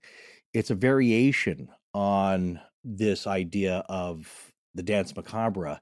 And this variation thematically was called the triumph of death. Not human triumph over death. This is actually death as a concept, a personification that is going to battle, waging war on humanity, and of course, winning. You cannot defeat it taking down whole towns, villages, entire populations of people. It's an allegorical struggle of life and death and depicted as actual warfare. And in this imagery, you'll see a lot in medieval paintings is that, uh, yeah, death is scary now. Now we're seeing a scare. It's not dancing around. You're not having fun going to the afterlife and the last dance. It's war and we're all going to lose at some point and it's taking us all down and that is a interesting development because again now we're getting to more scary ideas of this reaper Hey, how's your shoulder been feeling in Kempo class? Uh, you know what? It's a ton better, but it is still flaring up from time to time when I exercise. I gotta say, though, I've found something that's been helping it out a ton. Oh, what's that? Charlotte's Web broad spectrum hemp extract oil. Oh, yeah. You know, I've read a lot about them, actually. Their oil is supposed to help with exercise induced inflammation. Well, for me, it does. My left shoulder is in a good spot. It feels good most of the time. But when I push it in Kempo, my recovery time is longer than I like. Charlotte's Web hemp extract oil does an amazing job of helping my body recover from the inflammation in my shoulder. Hey, that's great, man. The thing I remember reading about Charlotte's Web is how their namesake Charlotte was introduced to their products when she was just five, and now she's a thriving third grader. That's right. You might have a lot of questions about hemp extract and how CBD works and what its various wellness benefits are. And if so, just research it on your own. You'll be surprised. My uncle's an ex football player, and when I told him about Charlotte's Web, he got some of their hemp extract oil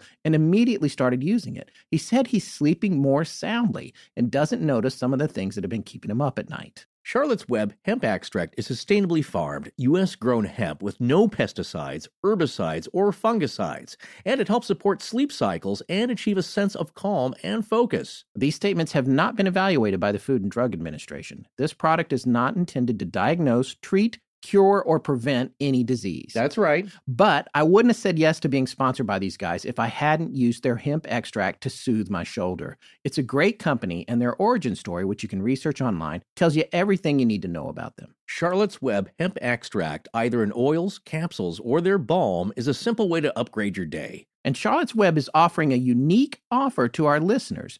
Go to cwhemp.com and enter code AL at checkout to get 10% off your order. Don't forget to enter code AL at checkout to get 10% off. Some exclusions apply. See their website for details.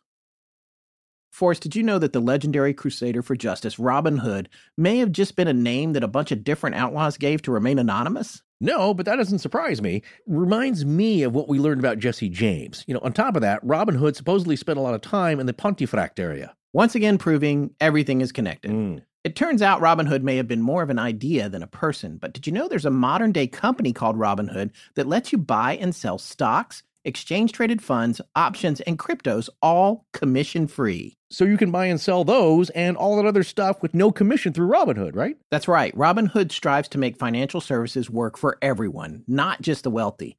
Now, I've been intimidated by the stock market in the past, but the Robinhood app is so easy to use, even a podcast host can do it. Their interface has a great design that helps you easily digest data and fully understand what you're investing in. Yeah, that's the thing. Is if folks couldn't tell, I love information. The more the better, and it has to be presented in a way that I can wrap my head around it. Robin Hood has got that part of the equation down. Man, I'll never forget when an old boss of mine bought a ton of Apple stock a long time ago. I knew it was probably a great investment, but mm. it didn't matter because I couldn't access the stock market in any way, and and also I was broke. But but if Robinhood had been yeah. around back then, even I might have gotten a chance to make some really significant investments, especially since they don't charge you one red cent to make a trade. Commission-free trades allow you to trade stocks and keep all of your profits. And with the Robinhood app, you can place a trade with just four taps on your smartphone. You can learn by doing. Discover new stocks and track favorite companies with a personalized news feed and custom notifications for price movements so you never miss the right moment to invest.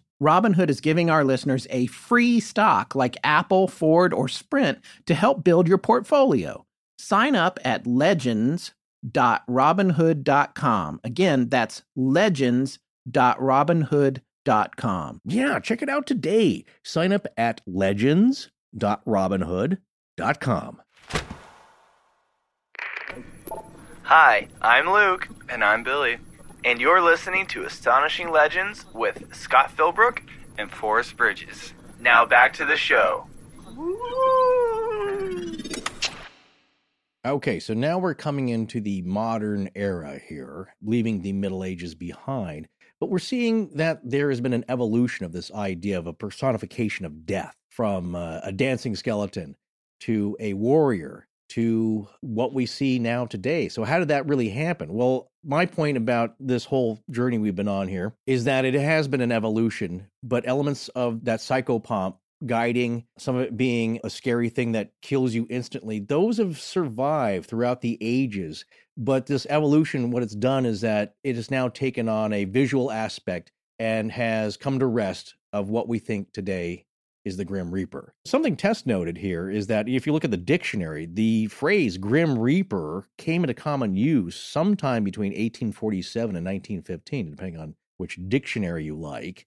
And uh, that's not all that old. No, that's like yesterday. right. So that's right around the corner there. Right. So where does this current image end up? You know, we haven't really nailed it down to the first instance, but we have a pretty good idea where this iconic imagery of the uh, again as we said at the top of the show the long dark robe the cloak the hood the scythe the skeletal face when did that start getting cemented into that image that we still have today that is everywhere? Because he's that doesn't go away. He just keeps getting stronger. He pops up now in children's cartoons in comic books. He's everywhere so here's an interesting thought on it, or a few thoughts, again, dug up by Marissa from a article called Death Defining Personifications, The Grim Reaper versus La Grande Faucheuse. Mm, very nice. Uh, thank you. I've been practicing for minutes. By F. Wilson and L. Card. And this is from 2006, I believe. And I, I think it's a literary forum journal, Lacus, mm-hmm. L A C U S. And here's why Marissa thought this article was interesting. She goes on to describe that uh, the depictions of the Reaper through history is outlined in this article. And they theorize that today's most popular representation evolved through a, it's kind of a back and forth, borrowing and re representation and influences between American and English literature and art and French literature and art during this period of, like, uh, you could say, the mid 19th century.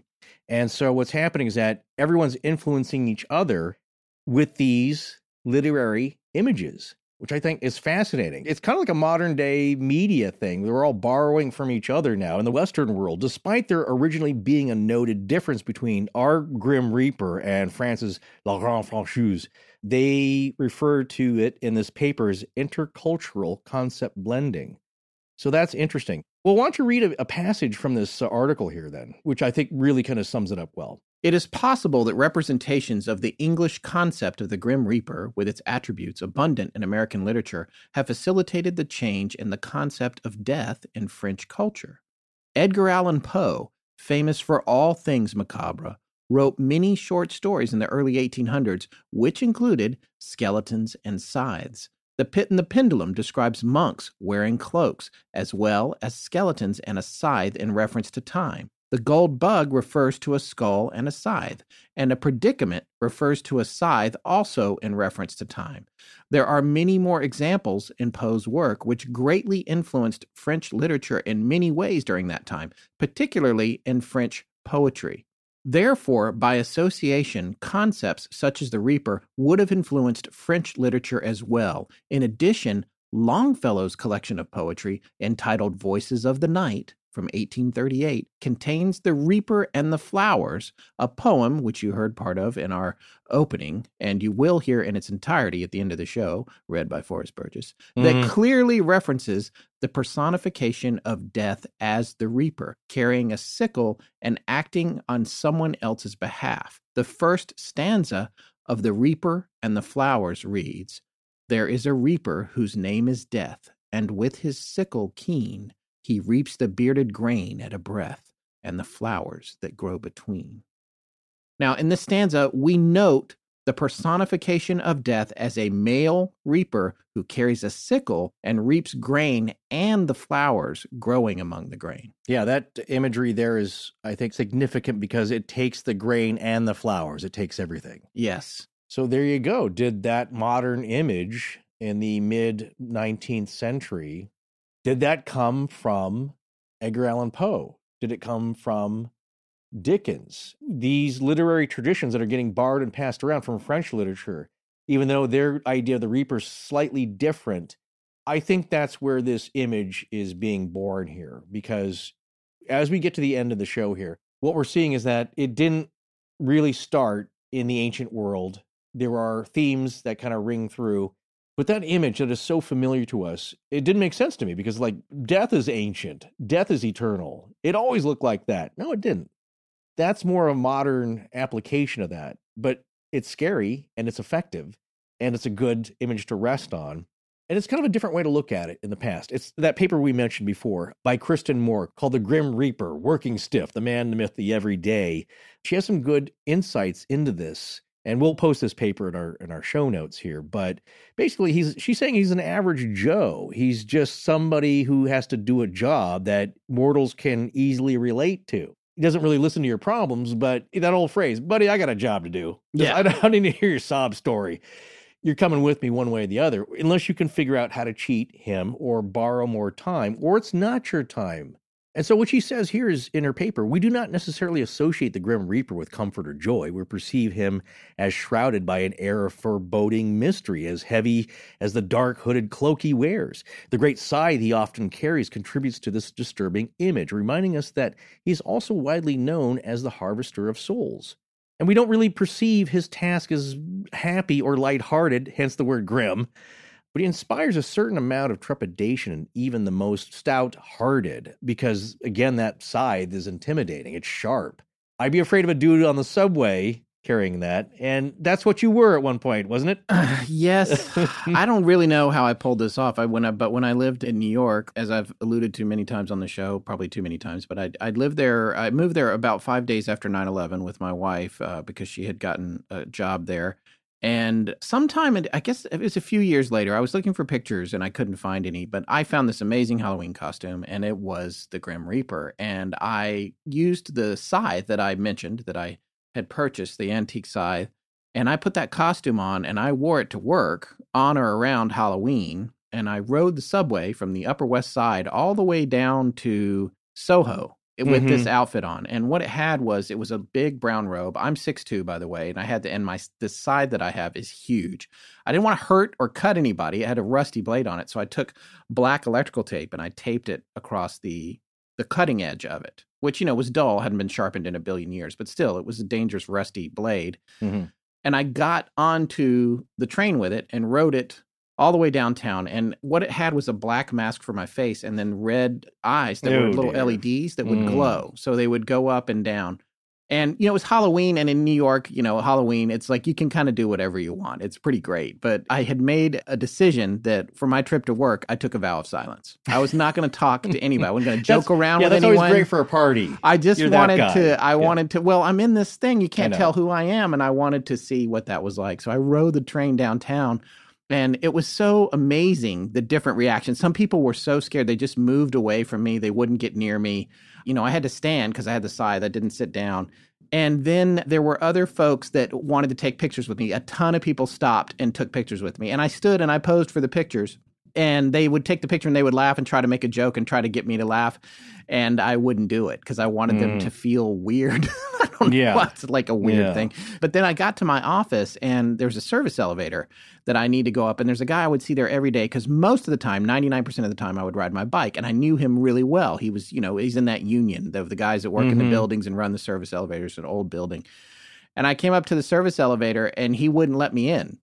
He because he didn't know who I was. And he was like, Nobody, you're not coming in here. And I was like, I didn't say anything. And finally I had to break my vow of silence. I was like, dude, it's Scott. It's Scott. yeah And he's like, "Oh!" He's like, "Come on in, man. This costume's great." You know. So he let me in, and I went up. I Oh, went up to work. But Well, it was yeah. weird. I think what was really interesting for me, and I still have that costume. I wish I had it here. It's in storage right now. But what was weird for me was the difference. Some people were like, "Oh, that's great," and I want to take a picture with the Grim Reaper, and other Yeah. people really were like moving away. Almost as though they thought I was the dude. better safe than sorry Yeah. that's interesting in that how people reacted to you. And you know, New York, there's a ton of different cultures. We don't all take death or have an image like that the same, but people get the idea. Now, even though our cultures are different and how we perceive that and our characters, and uh, we mentioned at the top of the show just some names, we don't have time to get into all that. But I thought this idea from this paper sums it up very well. Now, this is also quoting another author here of the seminal book, Western Attitudes Towards Death from the Middle Ages to the Present.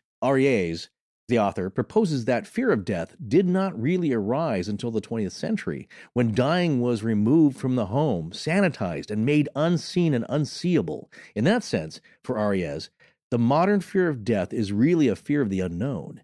He writes In a world of change, the traditional attitude toward death appears inert and static.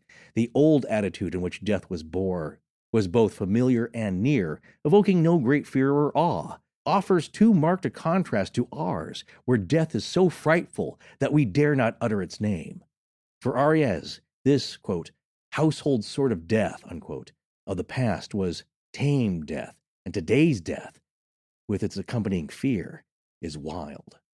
All right, before we wrap up tonight's show, we wouldn't be doing what we do here at Astonishing Legends if we didn't actually talk about some modern day stories that have rumors of being connected to the Grim Reaper even today. Hey, like the last line I said, uh, let's hear some fearful, wild stories. So, one of the first modern day stories we want to tell, actually, I guess it started out on Reddit and it's based on a photograph that was taken at some point during the 80s. And there was a Redditor whose name was Zombie Gendafi. And if you look up like Grand Canyon and Grim Reaper, you can find this all over the internet.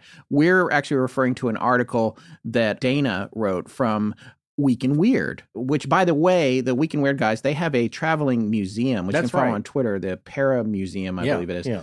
They are right now, probably tonight, pulling into Atchison, Kansas. They're going to be there this weekend. Yeah. And the museum is uh, full of haunted objects. So go check that out if you're anywhere near Atchison, Kansas, where we were for the Amelia Earhart Festival. Yeah, go get spooked. Go get Uh, spooked. They got get some your- great yeah, stuff in there. go get yourself uh, possessed and haunted. Yeah, Yeah. yeah, So anyway, we've exchanged emails with them. We've been meaning to have them on the show for a while, but they're like us, so crazy busy. It's like every time we email each other, it's three months to between responses. Right, right. but anyway, on their uh, website, if you look up Grim Reaper and Grand Canyon, there's this photo you see, and then the redditor had sent it in because he had some family members, his uncle and uh, some buddies, I guess, were on a road trip, and they did like everybody does, and they stopped at the Grand Canyon one of the members of the party went out and stood out right on the edge of a rock outcropping for a photo, which we do not recommend. I've been to Grand Canyon several times, extremely dangerous, but uh, Mm, that's mhm. what this guy did. People fall in it every year. And uh, he's standing there in the picture, and they took the photo. They took it home, and this is a actual photograph, not a digital photograph. They came back to uh, develop the picture, and it's funny. I was looking at this photo, and I feel like I know sort of the area that it's in Yeah, they said at this time of year you can see snow on the ground yeah. which i think was probably november or december maybe that this photo was taken and one of the things they pointed out was that there weren't many people there because it was so cold Yeah. and in the area they were at they said there was nobody so they look at this picture the guy standing on the edge of the cliff and then there's a, a bush behind him or a tree i should say the sort of low lying evergreen that is all around that area that's got thick It's very Branches, thick. It's yeah. not like there's a big trunk and then branches up 10 feet in the air. yeah It is more like a bush. it's, more like a tall bush yeah, and but, it is a really tree dense. The point here is that you wouldn't be walking under it normally and you would not pop out from it. Right, which is exactly what this cloaked, tall, pale figure is doing in the background. It's standing kind of back in the tree, or it looks like it is anyway. Yeah. Maybe it's behind it,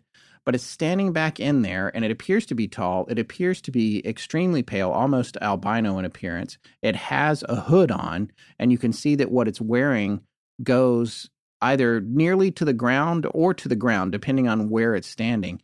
And it does look like a semblance of what we today think of as the Grim Reaper. And then on top of yeah. that, it's staring right into the camera, which Yeah. is a good, I would say, 50 feet away at least, because the person who took the picture is on another outcropping. Right. And they didn't see this thing or person until they got the picture developed. And by all accounts, they were the only ones in the area, and there was no one there when the picture was taken. Right. If this photo is real, here's my Yes. rationale of it. One, this guy's huge. It's a humanoid face. We should point that out. It's not skeletal. Yes. It's very pale looking, but he kind of looks young to me, like a kind of a dude in his 20s. Yeah. An odd looking dude, very pale, but you can clearly make out a mouth, nose, dark, beady eyes. It's a very humanoid looking face, but he proportionally just looks strange. Compared to the guy standing at the very edge of the cliff, which if he turned around and saw this guy standing there, it might be enough to scare him off into oblivion and his Well, own death. Maybe, that's what this. Maybe he's waiting. Maybe he's waiting for that. He's waiting. We, by the way, we talked about how he it appears as a warning in some circumstances. Yeah, sometimes. and maybe Yeah. this is a warning, dude. like, you are. yeah, that's not where you want to take a picture. I'm a little far to reach out and grab you. yeah, And guess what? You're standing on snow and ice. Probably not the smartest thing to do, but people do it. I mean, Yeah. we, we do things like that. And you don't know what's below it. Still, if it's a 30 foot drop, you're going to get banged up and hurt. By the way, we have a copy of the picture on the our webpage for this, and then a link also to the Week in Weirds blog Yeah. post on it. Yeah. I was going to say the logic of this photo is that this thing's kind of materialized in the thick brush. If this thing, if this person, if it's a person playing a prank, it's a one, it's a very weird prank. Yeah, creepy prank to do, or that it's weird that he's just already there. And the guy standing at the edge, the tourist, would have noticed him because you'd have to walk by him. You know what I'm saying? To get Yeah. to that spot where he's at. Because we've been there before. We went to uh, Scott and I and Jerry from the What's Gotten Into You episode. Yes. Uh, where the Grand Canyon. So walking up to these edges here where people can go, it's a little bit of a trail, but this guy is just there in this thick brush, kind of half materialized in it, it looks to me. So it's just very weird. Whatever it is, it shouldn't be there. Another story we wanted to share, which was one that the research corps came across when we were looking for modern day tales, has to do with a story that turned up in April of 2016. And it was this uh, woman, this young woman, Kirsty Clinch in Warminster, Wiltshire, England. She was using Snapchat to take a picture of her favorite fish and chips restaurant called Creme de la Cade. I love that name. yes. And so she took this picture of it, and there's an alley right next to the building that this restaurant's in. And when you look in the alley, and she did not notice this until after she got home and looked at the picture, there again is a dark hooded figure with seemingly very pale skin leaning up or standing right against the building. So here's the freakier part of that. When Mhm. you zoom out and you look at the wider shot, which you can't see in her picture, but what you can do is see it on Google Street View Yeah. if you go to Creme de la Cade, which is sadly permanently closed. Oh. Right across from the alley, from where this guy or spirit or being is waiting, is a funeral home.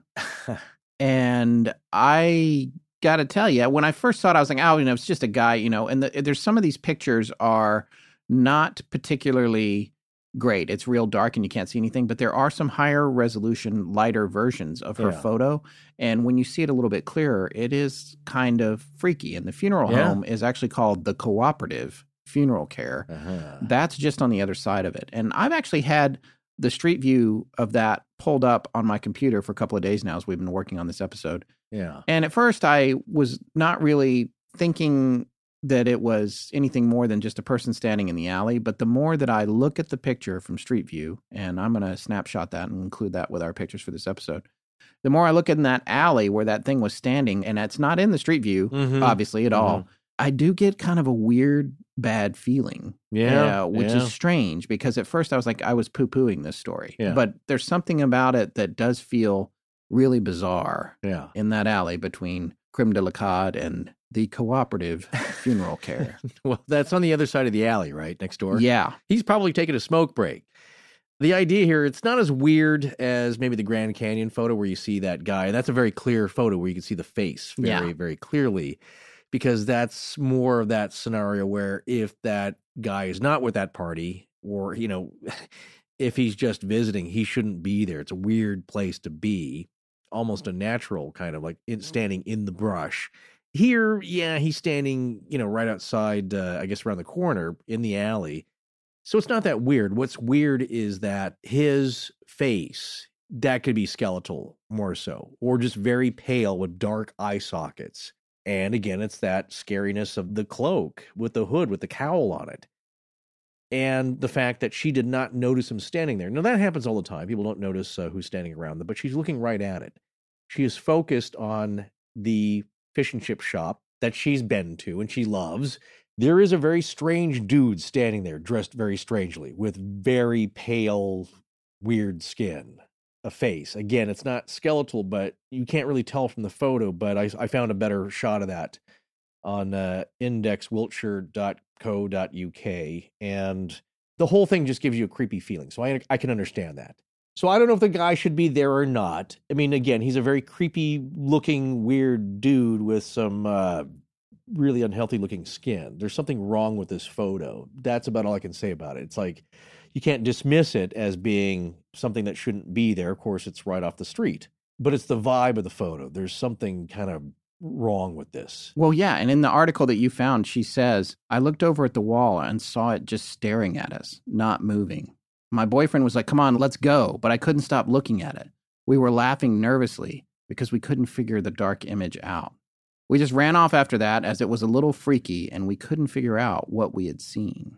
We zoomed into the pic after screenshotting it from Snapchat later and we freaked out even more. That's from the Index Wiltshire article that Forrest was just talking about. Mhm. So they had that feeling in person. Yeah, she goes on to say, uh, Kirsty, I believe in the supernatural. Too many weird things have happened for me not to. Maybe it's a thing us humans get, a mind trick that makes us believe we see things because of the amount of rubbish on TV these days. But I have the picture to prove something was defiantly stood there. What it was, I will never know. Only your eyes can judge that. I've had weird experiences in the past also that make me believe that there definitely is something. Why the figure showed itself to us, I will never know. All right, this next story actually comes to us from one of our own, one of our researchers, a new researcher in the Astonishing Research Corps. We're going to call her Tiva. That's her nickname, and then that's what she's going to go by. And uh, she's a well educated medical professional. Let's Yes. just say that. And she has this story that she tells from a hospital that she used to work in. The very first hospital I worked in was special. I don't want to say haunted because that implies evil or malevolence. Maybe it's better to say that the veil between this world and the other side was worn thin there. The hospital was an older building in an even older town that had a history of trouble and violence, civil war, and such. I think that it's safe to say that the whole town is just a touch off, like the shadows and movements that you catch in the corner of your eye aren't always the right shape. For an innocuous Missouri town, it is eerie and unsettling, at least to me. But I digress. This hospital had its own resident reaper, though we called him the man in black or the preacher. He was well known to the hospital staff, especially to those of us who worked at night. He was very tall, well over six foot tall, and was dressed in an old fashioned, dusty black suit, like the preachers wear in Old West movies, and a flat brimmed black hat. His face was ashen and gaunt, with sunken eyes and cheeks, and it was expressionless. If you can imagine death as a man, it would be the preacher. You knew exactly what he was the moment you saw him. When we saw him, it was only just for a brief moment, and he was gone. But it was always the same. He would be standing in the doorway into a patient's room, just staring into the room. Every time he showed up, person in that room died. He didn't come for every patient that passed away, or maybe we didn't see him, but every patient that he visited passed away. There were times when it was a relief to see him.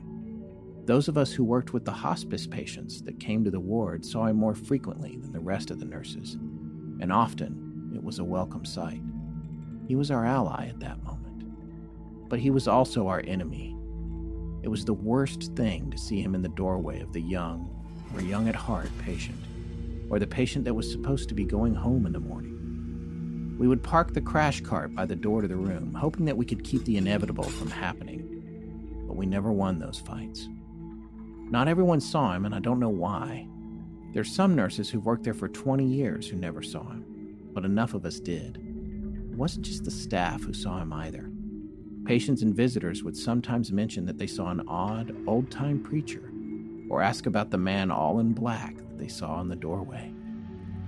I haven't seen him since I left that hospital, but I have no doubt that he's still there. I don't think that he was good or evil. Death is just inevitable, and that is what makes it so scary. As Horace said, Omnes una manet nox. The same night awaits us all.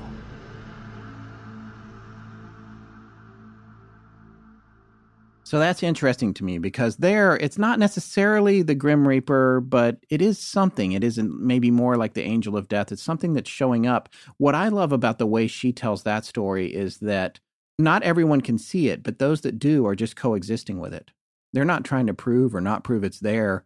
It's just this thing that is part of the hospice care in that particular hospital, and she thinks it's still there. This next story, and the last story of the night, comes to us from a book called Extraordinary Encounters, an encyclopedia of extraterrestrials and otherworldly beings. This was written by Jerome Clark. And uh, one of our new members of the Astonishing Research Corps, Mike, actually found this reference, and this is a this is a pretty cool story. The only thing I want to say about it before we get into it, it was actually written by Mark Chorvinsky, who was the editor, publisher, and founder of Strange Magazine, which was a mm. pretty cool rag. And he was a much beloved figure there, from what I can tell. Uh, we found a memoriam for him online. We'll have that in the show notes.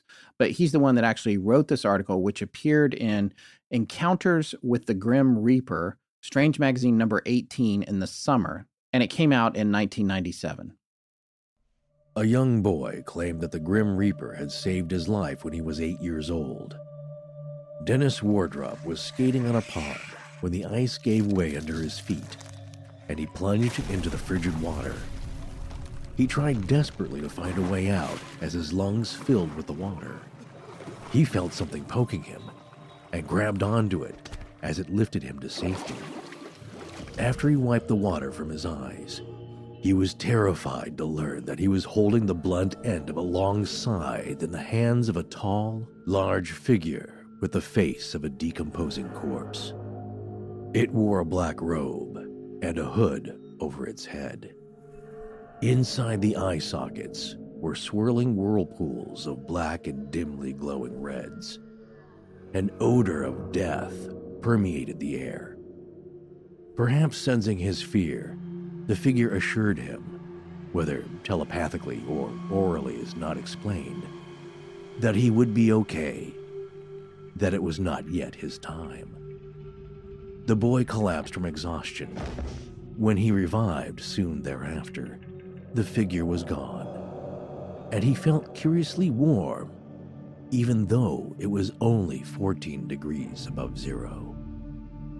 Chorvinsky writes, I have investigated particularly intriguing cases in which the Reaper has been seen by multiple witnesses, and I know of incidents in which the Reaper was reported to have actually healed injuries and assisted the ill and the dying. Mark Chorvinsky, 1997. Encounters with the Grim Reaper from Strange Magazine, Volume 18, Summer. That story is chilling. Uh, yeah. I think one thing that's interesting about it, though, is that's one of the few stories we find where he's helping somebody. He helped that poor child. Well, that... we said this earlier in the show is that one concept of the Grim Reaper is that he's not the judge. He's not there to decide your fate at the moment. Your fate's already been written. He's there to do a job. And so in this case, it may not have been that boy's time, but he's there. That happened on his watch. Yeah. Anytime you're close, it's his watch. And in this case, he was there to aid fate and uh, he gave some comfort. Like, I, I, know I'm freaky looking. Don't freak out too bad. It's not your time. Sorry about my corpse face. Sorry about the corpse face. Let me warm you up a bit. That was interesting too. Yeah. Is that he got a little comfort and, and aid, if that story's true. What I like about this story is that most people who see the Grim Reaper don't live to tell about it. Because when it's your time and you do see him, he's probably the last thing you're ever going to see.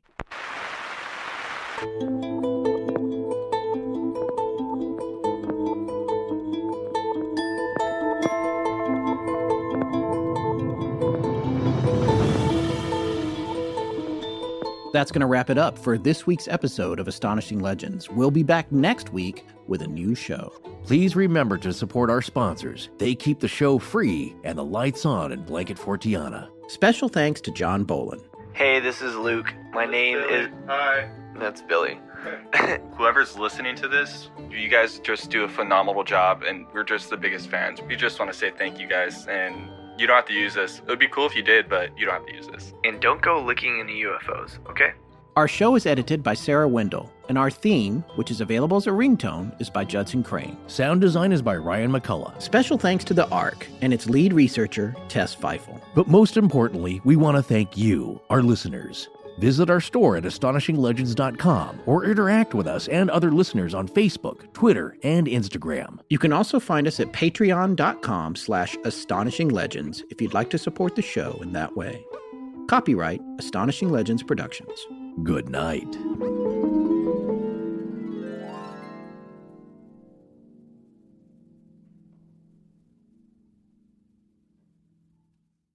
The Reaper and the Flowers by Henry Wadsworth Longfellow. There is a reaper whose name is Death, and, with his sickle keen, he reaps the bearded grain at a breath, and the flowers that grow between. Shall I have naught that is fair, saith he? Have naught but the bearded grain? Though the breath of these flowers is sweet to me, I will give them all back again. He gazed at the flowers with tearful eyes. He kissed their drooping leaves. It was for the Lord of Paradise. He bound them in his sheaves. My Lord has need of these flowerets gay, the reaper said, and smiled. Dear tokens of the earth are they, where he was once a child. They shall all bloom in fields of light, transplanted by my care, and saints upon their garments white these sacred blossoms wear. And the mother gave, in tears and pain, the flower she most did love. She knew she should find them all again in the fields of light above. Oh, not in cruelty, not in wrath, the reaper came that day. 'Twas an angel visited the green earth and took the flowers away.